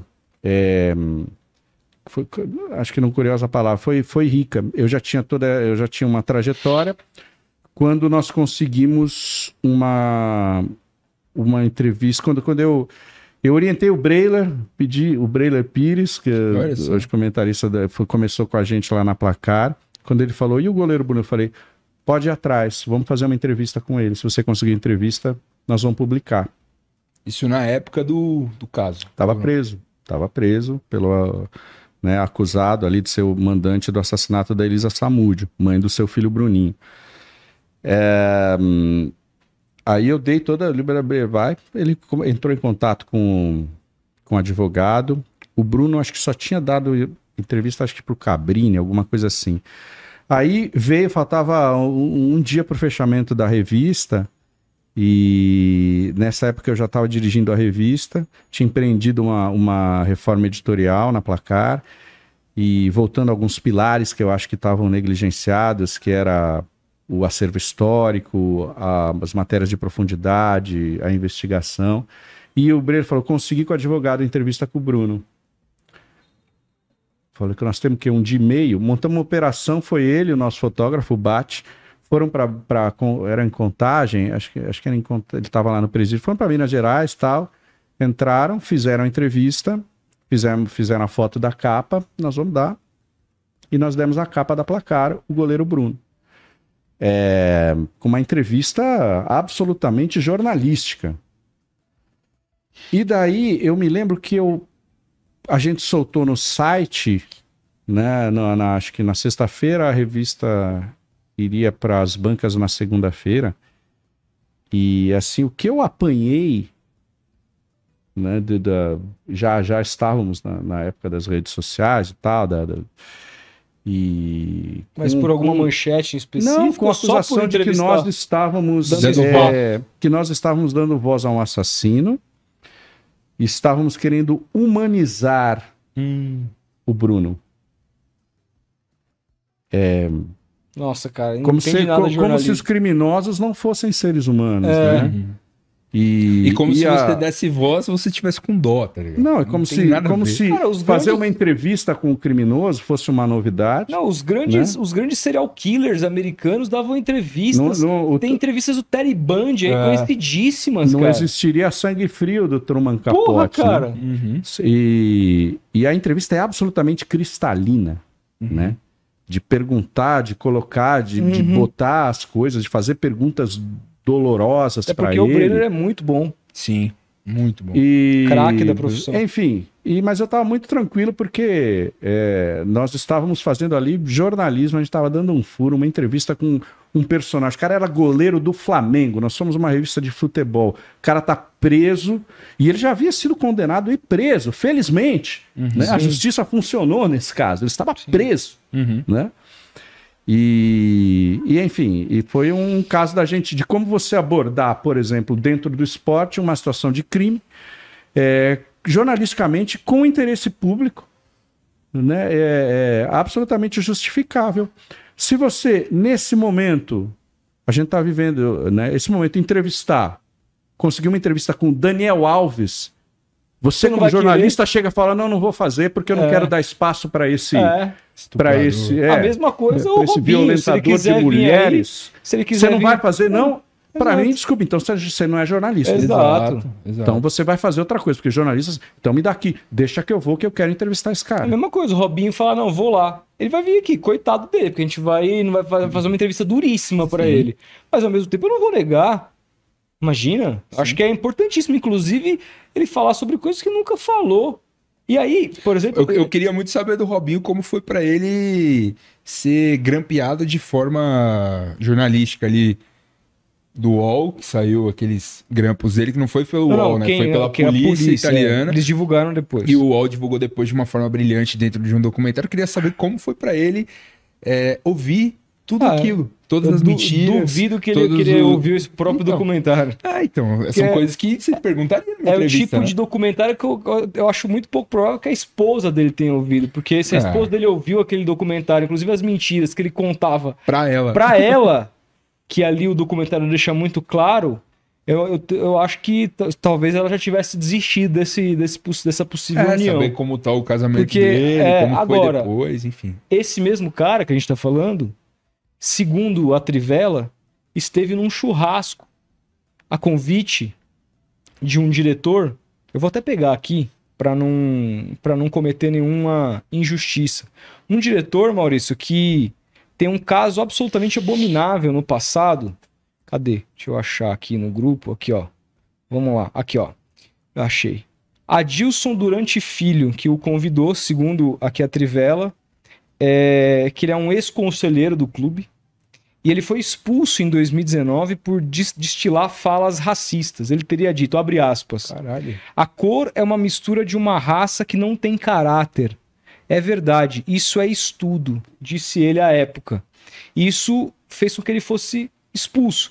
Esse cara estava no churrasco é, dos jogadores, elenco, segundo o Trivela, elenco, comissão técnica, diretoria, incluindo o presidente do clube, Marcelo Teixeira, realizaram um churrasco na- nas dependências do CT Rei Pelé e, conforme apurado, o momento contou com a presença de Robinho, convidado por esse ser Diretor. humano, Adilson Durante Filho. O que que. Como assim? Fico pensando, né, cara?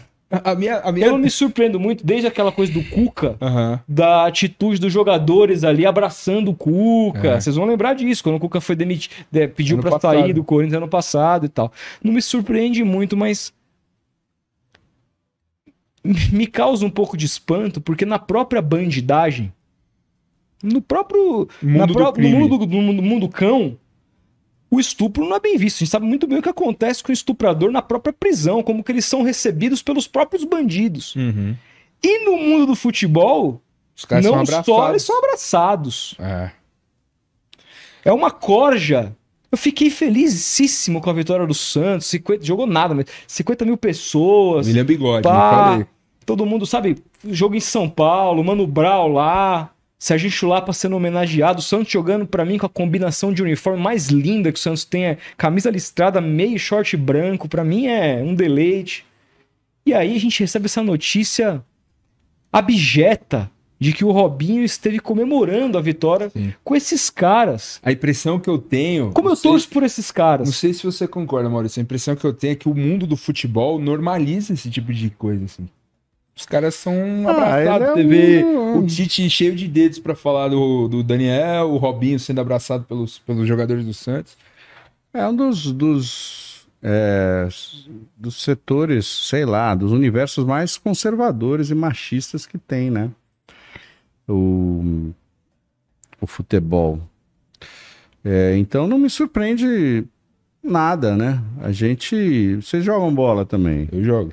Cara, o, eu cresci jogando bola. O vestiário de, de futebol é um, um horror, né? Eu só fui me dar conta é, depois que comecei a refletir sobre isso, ajudada pelas grandes mulheres que têm presença na minha vida, né? A ver o quanto. É, Só piadinha quanto, o quanto eu é, estou impregnado também de, de, de, de uma formação machista e, e preciso e vou tentando Desconstrução, melhorar todos os, todos os dias e tal. É, isso se. Pô, se reflete. Então não me, não me surpreende. É, a é visto como virtude, né? A, a, é, o- a postura de um homem é, subjugando uma mulher ou desmerecendo uma mulher dentro do futebol.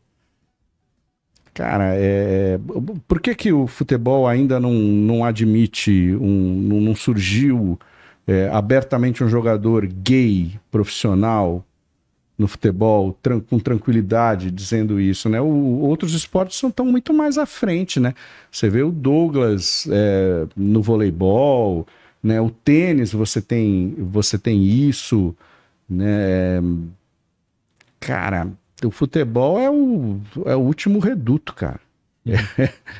É, um- a gente está metido nesse universo que é muito refratário, inclusive nas regras, né? Inclusive nas próprias regras. Pô, quanto não demorou para ter mais substituições? Quanto não demorou para chegar a tecnologia e ajudar os árbitros? Futebol Então é é isso. conservador, O- né? o- Cara, a gente tá vivendo hoje, o Brasil, a gente tem o privilégio de ter um jogador que é o, o, Vinícius Júnior. O Vinícius Júnior é o cara, é, é a maior voz hoje dentro do esporte contra o racismo.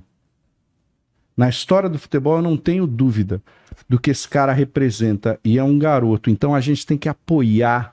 Ele agora, é, o, o Valência impediu que, que ele grave. Vai ter, vai ter Real Madrid e Valência, né? Lá no Mestala. A Netflix, né? Me falou um que grave o documentário, cenas Ah. do docu- documentário que estão fazendo com ele lá no É. estádio. A imprensa, né, a comunidade da cidade de Valência até hoje nega, né? Nega. E acha que, na verdade, quem está estão errado é o, É, é o o Vinícius, Vinícius é. Júnior, que aquilo é parte do universo do futebol e tal. Esse cara, ele é uma joia, ele é um cara incrível, um jogador excepcional, o melhor jogador hoje em atividade brasileiro e é uma voz importantíssima. É demais o que esse moleque tá fazendo, cara. A gente tem o privilégio de estar assistindo e temos que apoiar esse cara, porque ele tem uma coragem absurda Absurdo. Eu de muito fã. peitar Somos fãs de dele. peitar essa, esse, esse mundo, mundo racista. Então, enfim, eu acho que a, é, a gente precisa, quando a gente vê movimentos assim de, de ruptura dessa ordem machista, a gente tem que denunciar, a gente tem que é, dar voz. Felizmente, as mulheres estão cada vez mais presentes aí na mídia esportiva, ajudando a gente a refletir, a denunciar, ensinando a gente. E eu acho que começou a mudar, mas estamos longe ainda. O- tem uma atualização aqui, importante deixar claro que o Santos se manifestou sobre o caso oficialmente. Depois da pressão, né? É, Sempre. e, e vamos lá, abre aspas aqui para a nota oficial do clube. O Santos esclarece que o ex-jogador Robinho esteve nessa terça-feira no CTR Pelé para acompanhar o seu filho Robson, atleta da categoria de base do Sub-17, em um exame médico e apenas cumprimentou os participantes do churrasco realizado no local para o evento, comissão técnica e diretoria. O clube deixa claro que não houve convite, muito menos a participação na confraternização. Bom, é a posição do Santos, diferente da apuração Jornalística. jornalística do Bruno Lima no Trivela. Em Sim. quem eu confio mais, preciso nem dizer. um beijo pro Bruno Lima. E... Como Santista, como é que é que você olha aquela conquista 2002 maravilhosa? Robinho, aquele, aquele Robinho pedalando, que é uma imagem icônica da beleza do futebol brasileiro.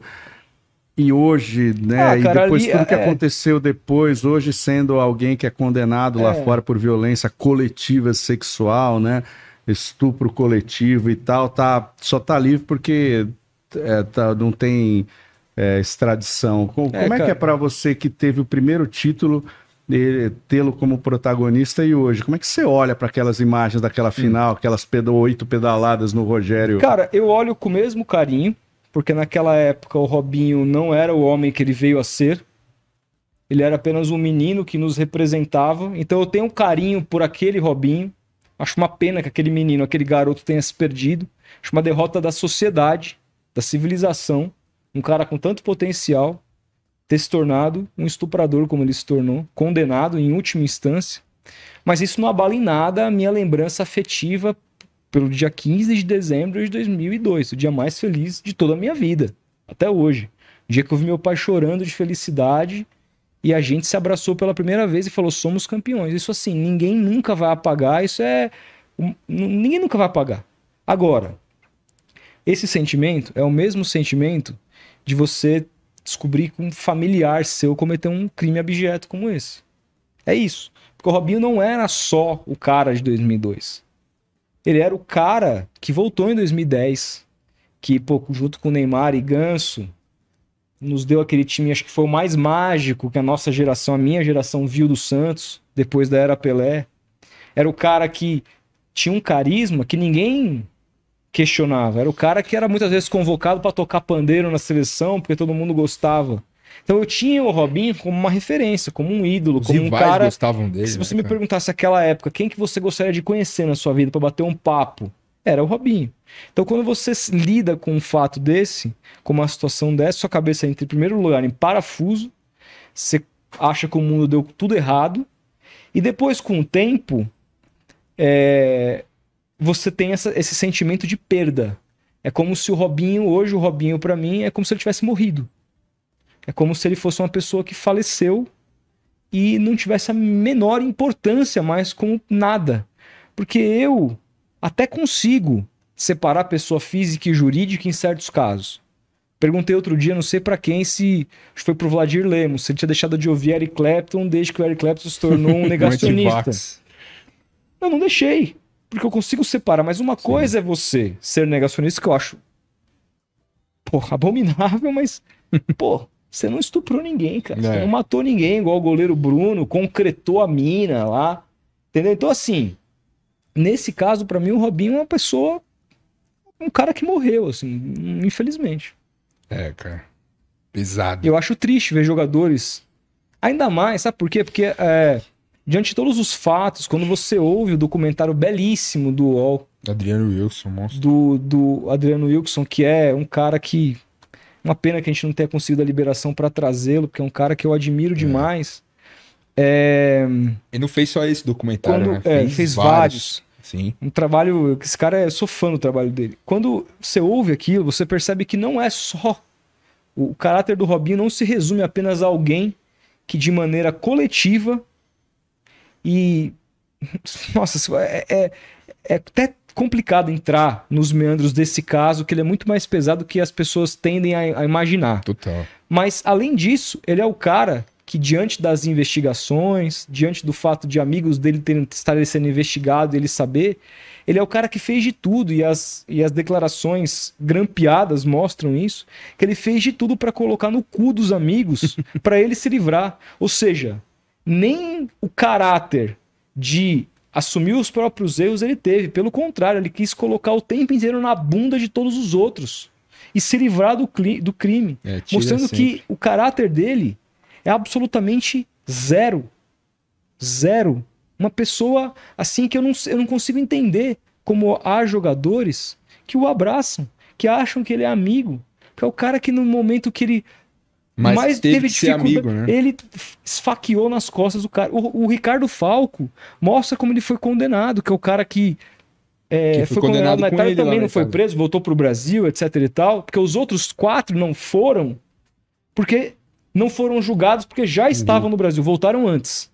Mas o Ricardo Falco e o Robinho estavam, e tem uma lei na Itália que você não pode é, é, processar alguém que não esteja no país naquele momento, etc e tal. O Ricardo Falco ele só é condenado por conta de uma declaração, de, uma, de um depoimento do Robinho, culpando ele pelas costas. Tem uma conversa entre os dois. Final, né? do- Tem uma conversa entre os dois que o Ricardo tá ali sustentando o discurso e fala assim, porra, mas eles me falaram que foi você que falou isso. Não, imagina. Isso aí eles estão criando essa narrativa pra colocar a gente um contra o outro. Eu jamais falei seu nome. Este é o Robinho, um cara que não vale absolutamente nada. E está solto, vivendo uma vida maravilhosa de rei em Santos, recebendo convites, Jogando seu futebol na praia todo, todo Então, dia. assim, pra mim, assim, é, é revoltante. É revoltante, Revoltante. É revoltante que o futebol ainda ainda permeia esse caminho de, de reverenciar esses caras, assim, é, é triste demais. Mas o que eu queria falar, Maurício, agora, pra gente dar uma aliviada, sobre música, velho. O pessoal tá falando muito aqui no chat, pô, Maurício tem banda, tem banda, tem banda. Como é que entrou a música na sua vida, velho? Ah, eu, eu, putz, eu sempre amei, né? A minha formação é, é na música brasileira. Em casa não tínhamos muitos discos, mas tínhamos os discos necessários, sabe? Então eu tinha. Tipo o quê? Ah, a luz do Djavan, cores nomes do Caetano, a arte de Ivan Lins, que eram cara umas mais MPB. cara. Sim, sim. Mas tinha também Paulinho da Viola, Bete Uhum. Carvalho, Boa. Maria Bethânia. É, Só então, sambão de é, então, Roberto Carlos faz parte da minha formação e tal. E daí eu sou também um, um- um fruto do gosto musical do rock nacional. Então o Herbert Viana é um herói pra mim. Ele é meu herói, né? De, de, de tocar guitarra, de ter uma banda e tal. Então daí que... E daí eu sempre tive uma musicalidade, né? De pegar o violão e tocar melodias mesmo sem saber. Daí comecei a aprender sozinho. É, com as revistinhas na época que a gente tinha, época pré-internet, comprava as revistinhas, ficava aprendendo os acordes e tal. E tinha alguns amigos que tinham banda, logo é, juntei uma, uma graninha e fui, fui no jornal de classificados, que era o primeira mão, comprei uma guitarra semiacústica, que eu tenho até hoje, uma Giannini, porque eu só tinha grana para guitarra, não tinha amplificador. Então eu precisava de uma guitarra que eu conseguisse tocar sem ligar. Então, tinha era que ser uma semiacústica. Eu sempre é. quis ter uma, cara. Ah, Putz. eu tenho uma, é uma Giannini Diamond, que era do padrão que. Do, padrão da, da 335 da Gibson, tal, que é a Uhum. Lucille do, do, do BB King, aquele modelo e tal. Sim. E, e, e daí O foi aí que que eu o aprendi. Gallagher cara. usa É. também. Ele usa. usa, Usa, usa.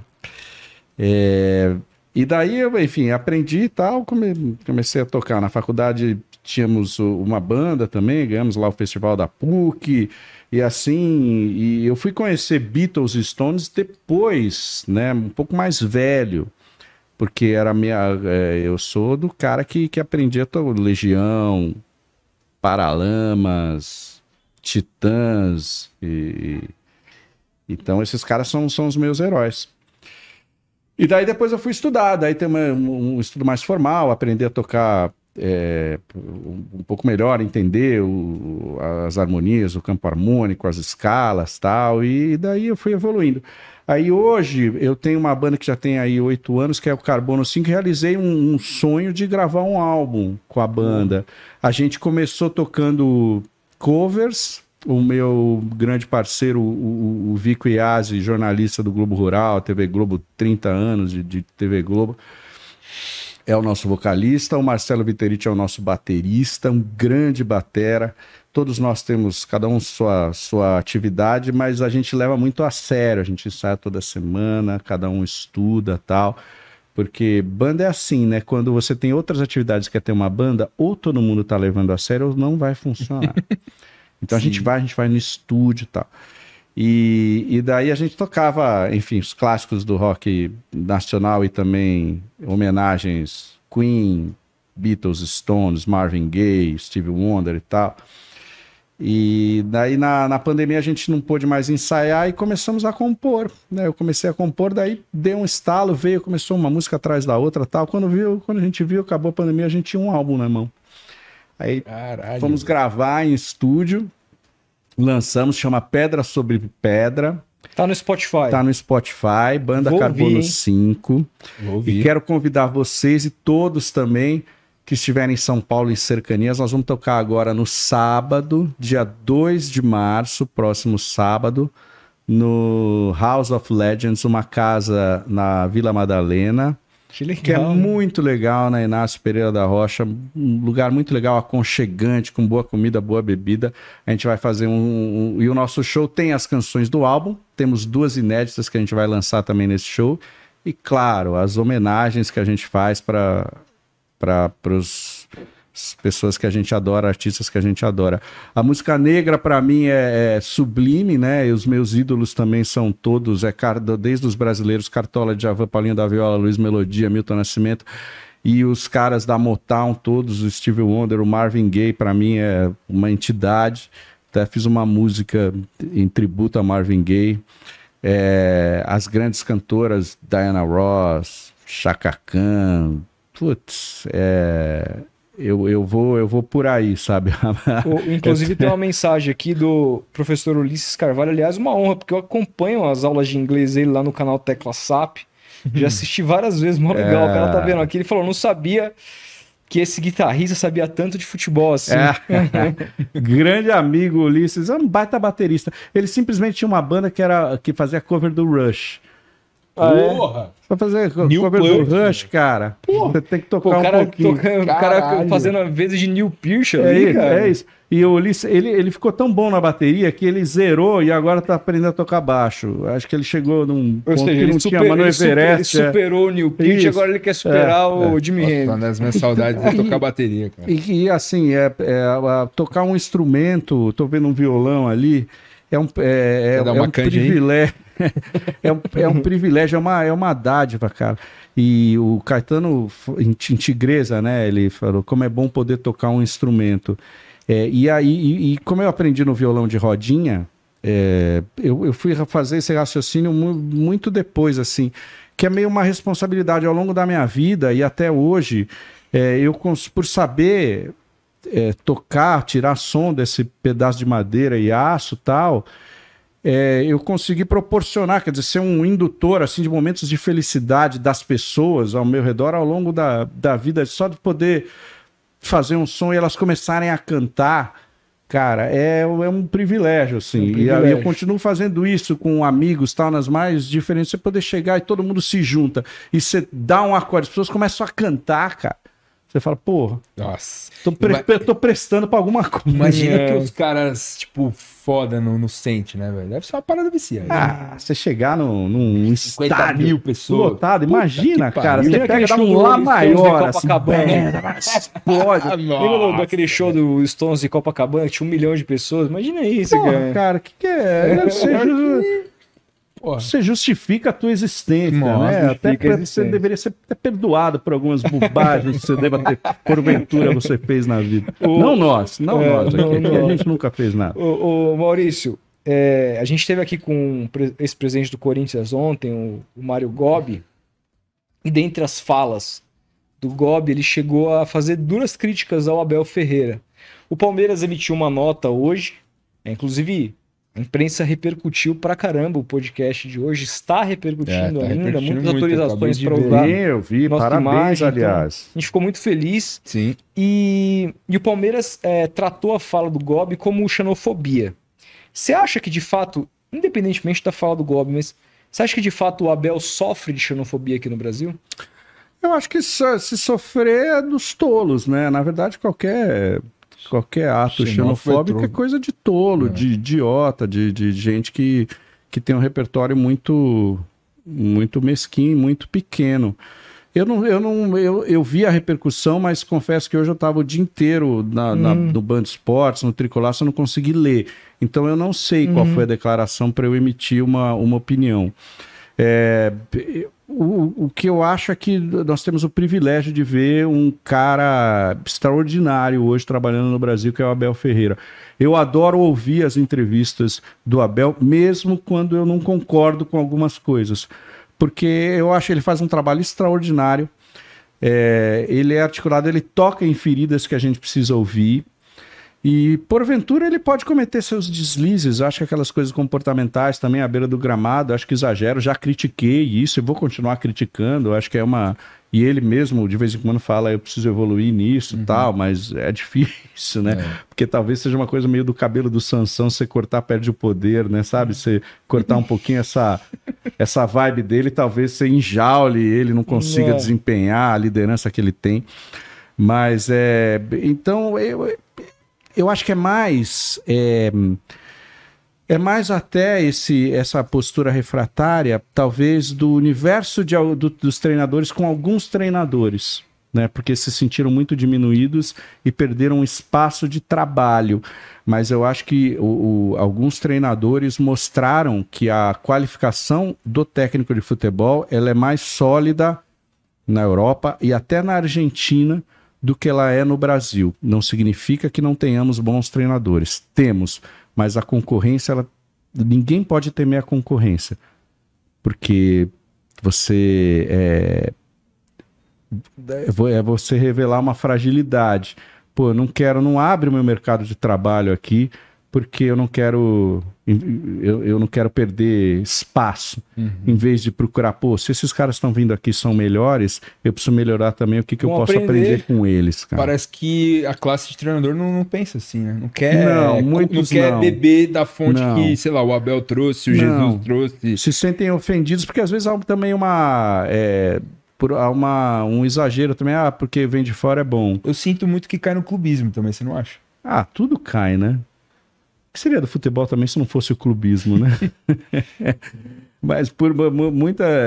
é, ele também tem sua face nefasta, né? é, o, o clubismo. Mas a- acho que sim, evidentemente. O cara tá treinando o Palmeiras, tá ganhando tudo, né? Quem, quem tá do outro lado analisando com paixão quer mais é que o Abel fosse treinador da seleção brasileira. Assim, deixava o Palmeiras, deixava de ganhar com o Palmeiras. Eu acho extraordinário. Que bom que ele vai ficar mais tempo aqui. É um tremendo treinador. O que ele está fazendo de reinventar o Palmeiras, perder peças e conseguir encontrar soluções dentro do seu próprio elenco. Não tem reforços extraordinários o Abel. Não teve até agora. Um refor... Qual é o reforço extraordinário que o Abel teve? Quem é? Quem foi? Né, o Atlético acabou de trazer o Scarpa, que pode ser considerado um dentro do um baita no reforço. O São Paulo trouxe o Rames Rodrigues agora, que a gente nem sabe o que vai acontecer. Espero que ele jogue amanhã, inclusive. Joga, chega de ser notícia para não jogar, entra em campo e joga. É, mas o, e daí ele vai, ele perde o, o Dudu machucado, aí ele vai, bota o Arthur lá do lado esquerdo, mas daí não dá certo, aí ele vai, inventa e traz o Breno Lopes de volta com o Hendrick, dobra as laterais, põe três zagueiros, põe o Luan, e assim vai inventando, né? E, e que você vai falar de um cara desse, ó, o retorno que ele dá, Porra. ganha muito bem, mas o retorno pelo investimento eu garanto que está valendo a pena. Eu pergunto para você, Felipe, que é palmeirense e conhece a história do Palmeiras. É o maior treinador da história do Palmeiras? Já- Nossa senhora, cara. Meu Deus do céu. Com certeza. É o maior treinador que eu já vi no Palmeiras, é sem dúvida o maior. E, e o que eu sinto mais da torcida, assim, é a segurança que ele dá. Por exemplo, hoje- ontem mesmo eu tava conversando com um amigo muito palmeirense, meu, o Sidney. Ele tava a gente tava conversando sobre é, a Supercopa, algumas decisões que a torcida tem questionado do Abel nesse começo de ano, jogadores que poderia colocar, a formação que podia usar. E aí, num dado momento da questão, a gente, mano, mas o Palmeiras tá invicto na primeira fase do Paulista desde 2021, que não perde jogo. E a gente tá chegando a conclusões aqui que, cara, o Abel ele vai dar um jeito, sabe? Tipo, ele vai dar um jeito. Você. Ano passado você, elencou aí muito bem a questão da, da Libertadores ali, que eu tenho certeza que ainda bate nele, aquela eliminação pro Boca dele ter insistido com o Arthur ali visto que não dava certo, que ele podia ter colocado o Hendrick antes no time que tava pedindo passagem, ele não colocou. E aí depois ele arruma no brasileiro Palmeiras deslancha, tem a goleada no São Paulo, que acho que foi o, o pontapé inicial para o Palmeiras arrancar e ser campeão. E claro, contando com o Botafogo. Mas você vê que ali ele arruma o time, ele encontra uma solução do Hendrick, tira o, o Rony, põe o Veiga espetado de falso 9, traz os três zagueiros, arma um, um time mais seguro defensivamente e o Palmeiras consegue. Ou seja, o técnico novamente encontra a solução que ele tem. E, e eu, você falou, pô, qual foi o grande reforço que ele teve de nome aí nos últimos anos? Eu tentei pensar aqui do meio para frente, cara. Não teve. Teve o Arthur que chegou, jogou bem no começo, depois se mostrou um jogador para compor elenco e foi vendido. E não... O Veiga tá aí sempre com ele sendo decisivo. O Dudu, quando, quando chegou, ficou na reserva, mas depois entrou e foi decisivo. O Rony, a galera questiona, mas entra, faz seu, seus gols, pressiona os zagueiros, faz a função tática.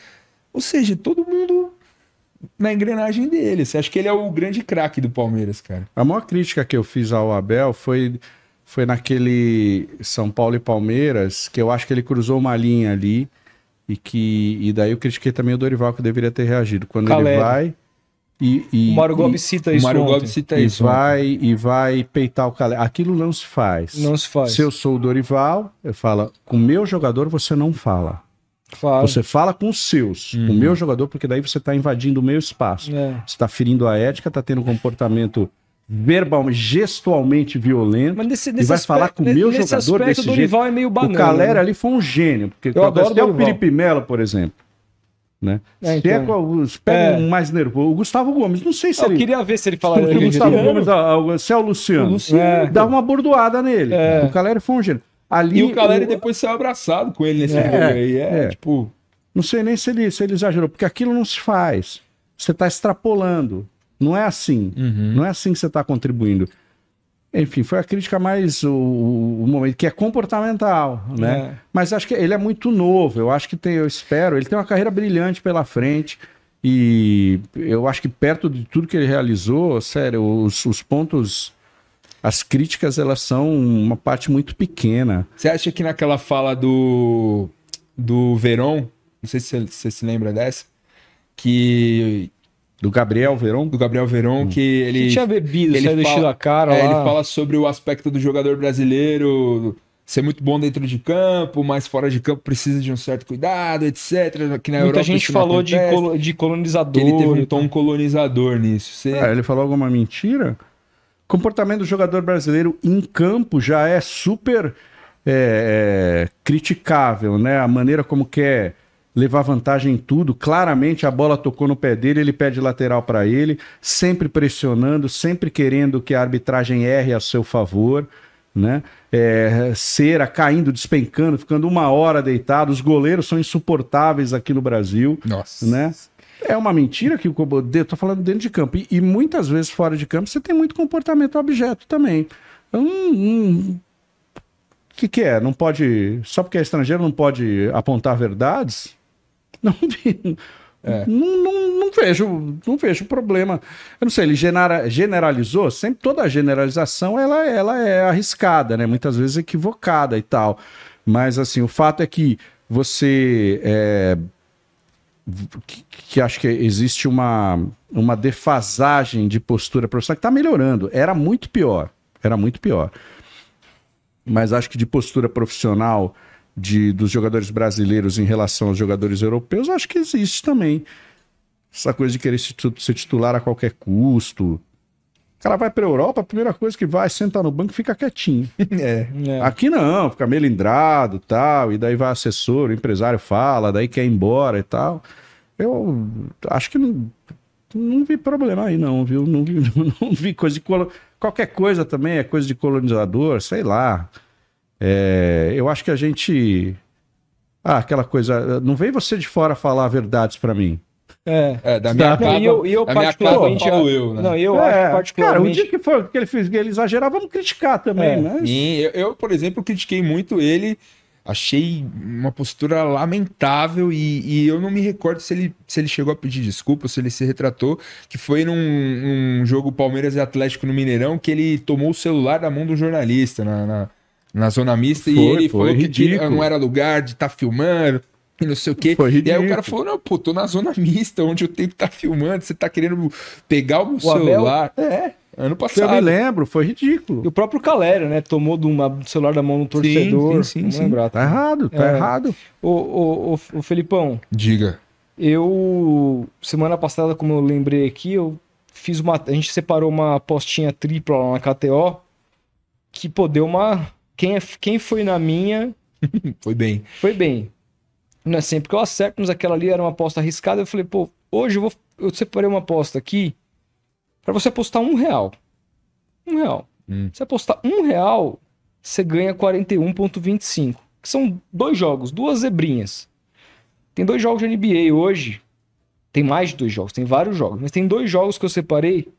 Que um deles é a vitória do Philadelphia é, contra o meu Boston em Boston. É um jogo difícil do Philadelphia ganhar. O Boston tá muito bem. Eu, vamos lembrar, o Philadelphia tá sem o Joel Embiid.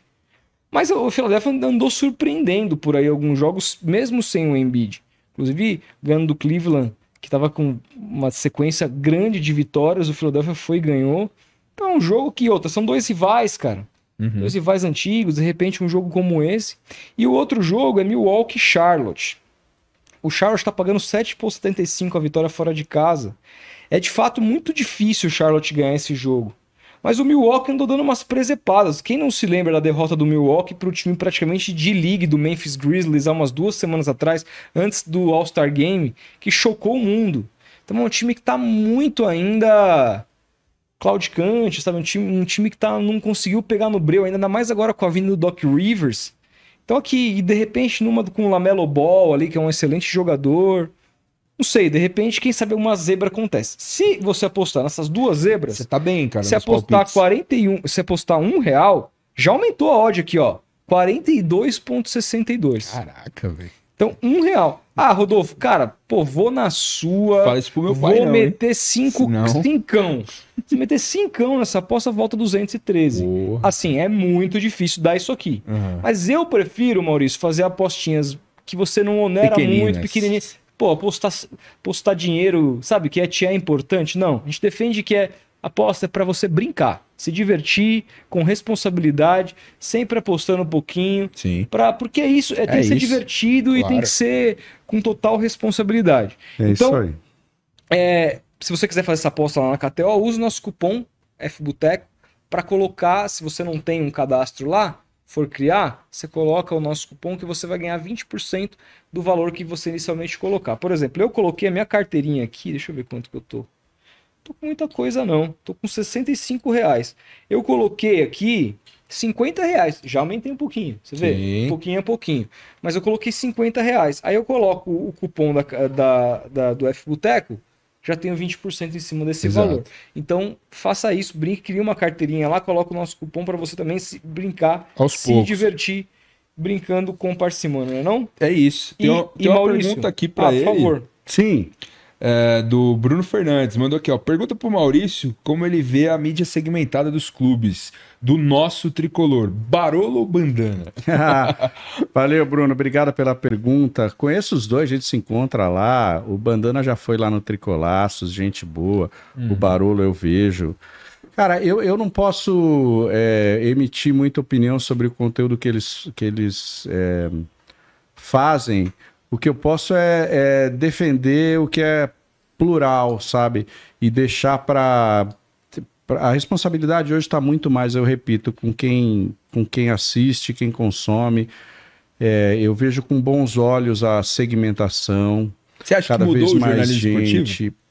Ah, eu acho que sim, né? Né? Acho que mudou sim. É, hum, embora você tivesse lá no começo também essa coisa meio partidária dos clubes, né? Resenha facite, umas coisas lá no, no Arco da Velha, tal, que tinha cada um torcia para um clube e coisa e tal. Eu acho que ele, melhor, ele melhorou, o jornalismo evoluiu ali na década de, de 90 com uma coisa mais profissional. É, o esporte sempre foi uma espécie de borracharia do jornalismo, né, das redações e tal.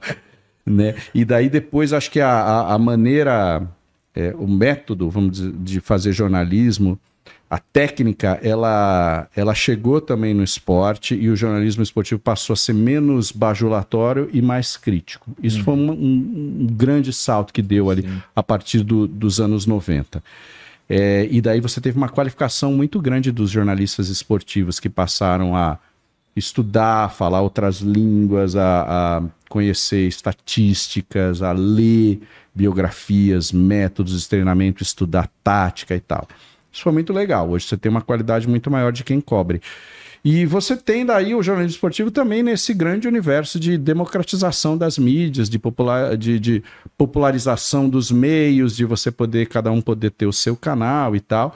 E, e daí cabe a, a cada um é, ver o que, que qual que é a linha, qual que é o discurso, o tom que mais lhe agrada, né? É, eu vejo e hoje no futebol a gente tem uma coisa que é que é peculiar. Um, antes gente, eu sou de um tempo que a gente entrava no. ficava ali do lado do campo de treino, né?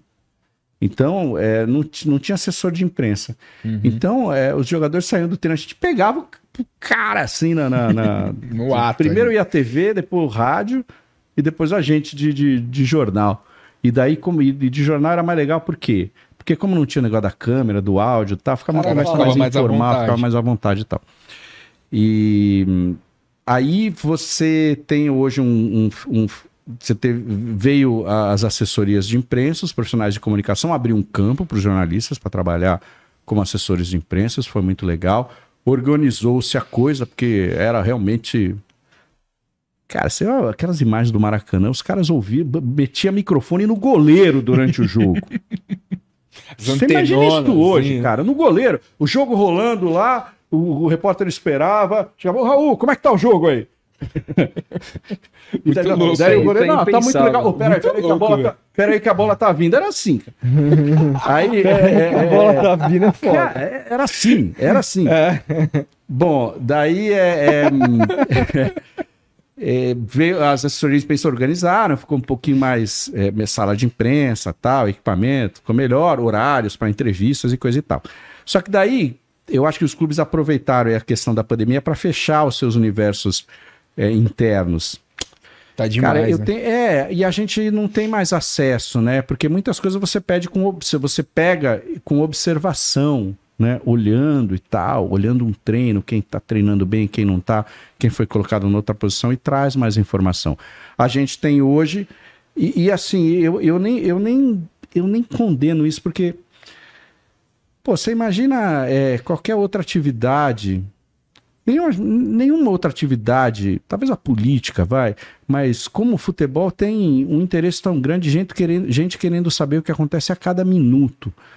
Então, sei lá, você uma loja de, sei lá, de, de, de produtos eletrônicos. Imagina se ela fosse um clube, uma loja de produtos eletrônicos, você está lá, chega para trabalhar, você está na seção de lâmpada, aí tem o cara na seção de tomada, e daí você chegou meio com sono, tal, dá uma informação errada para uma cliente que chega reclamando, isso vira notícia.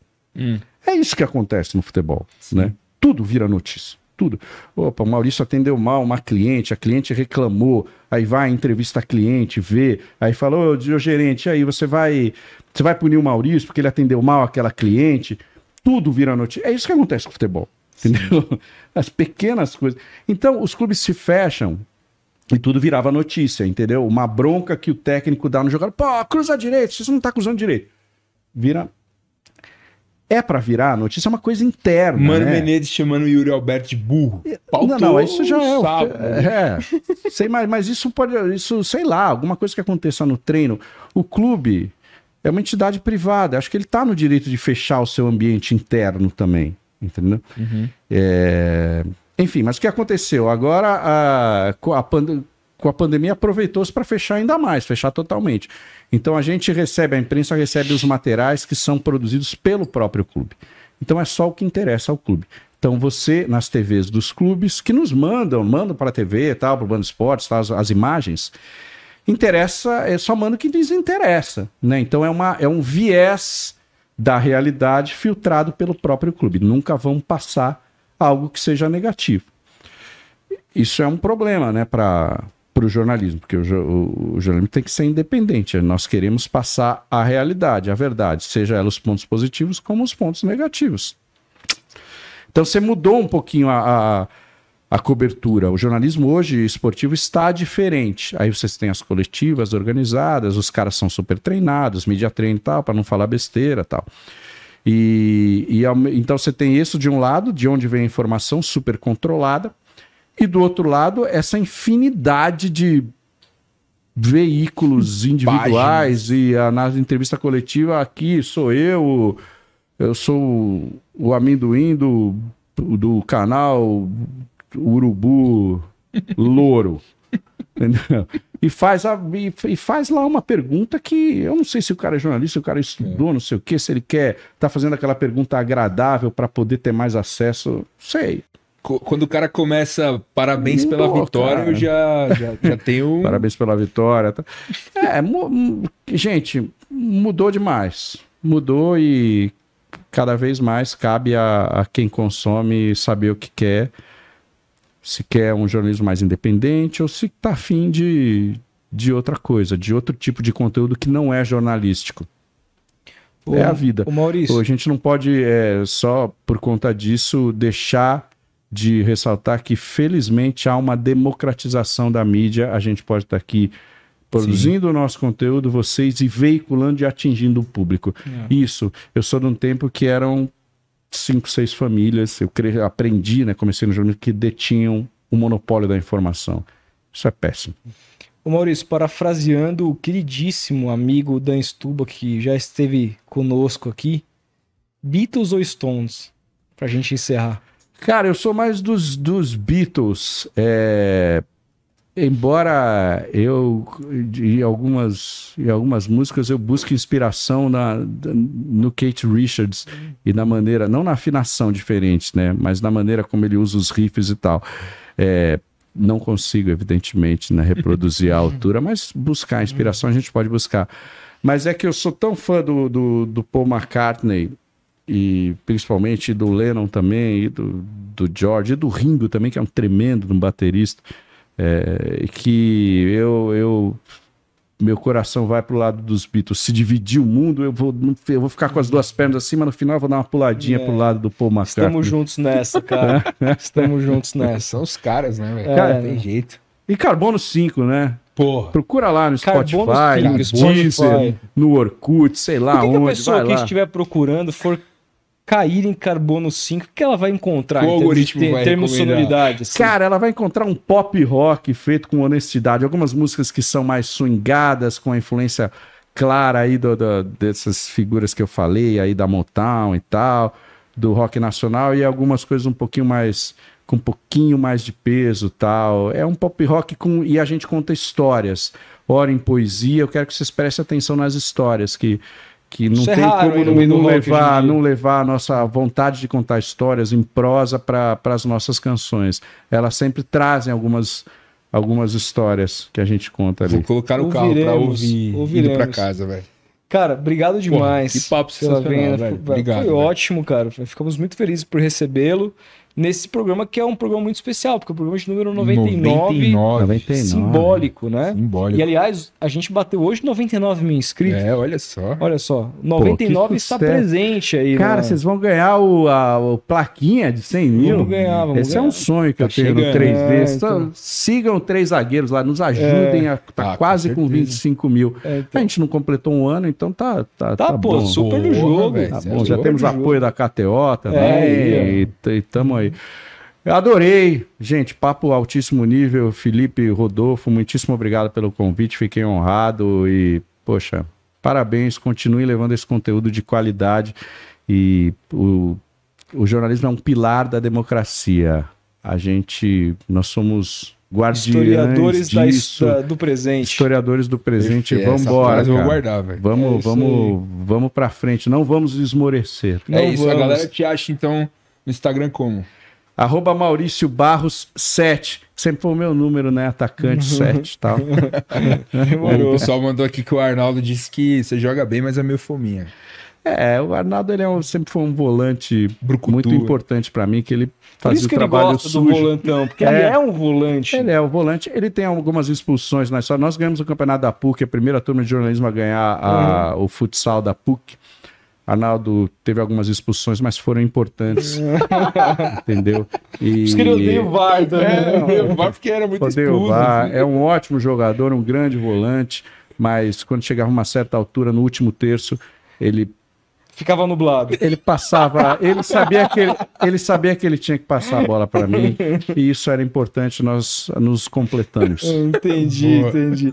Gente, inclusive aí é, anunciando aqui em primeira mão, na sexta-feira a gente tem o programa de Episódio número 100. 100, que é será com simplesmente Walter Walter Casagrande Júnior. Júnior. O Grande Casa. casal. Estaremos com ele aqui é, num episódio que pra gente é muito especial, porque desde o início desse podcast a gente quer bater um papo com essa figura que tanto admiramos. Porra, você é louco. Então, estamos muito felizes. Vou Até sexta-feira, então vai ser 8 e meia da noite. Anote na sua agenda e ative já o sininho aqui do canal. Isso. Você sabendo em primeiríssima mão, Primeiríssima mão, hein? Só pra quem ficou aí, só pra quem ficou.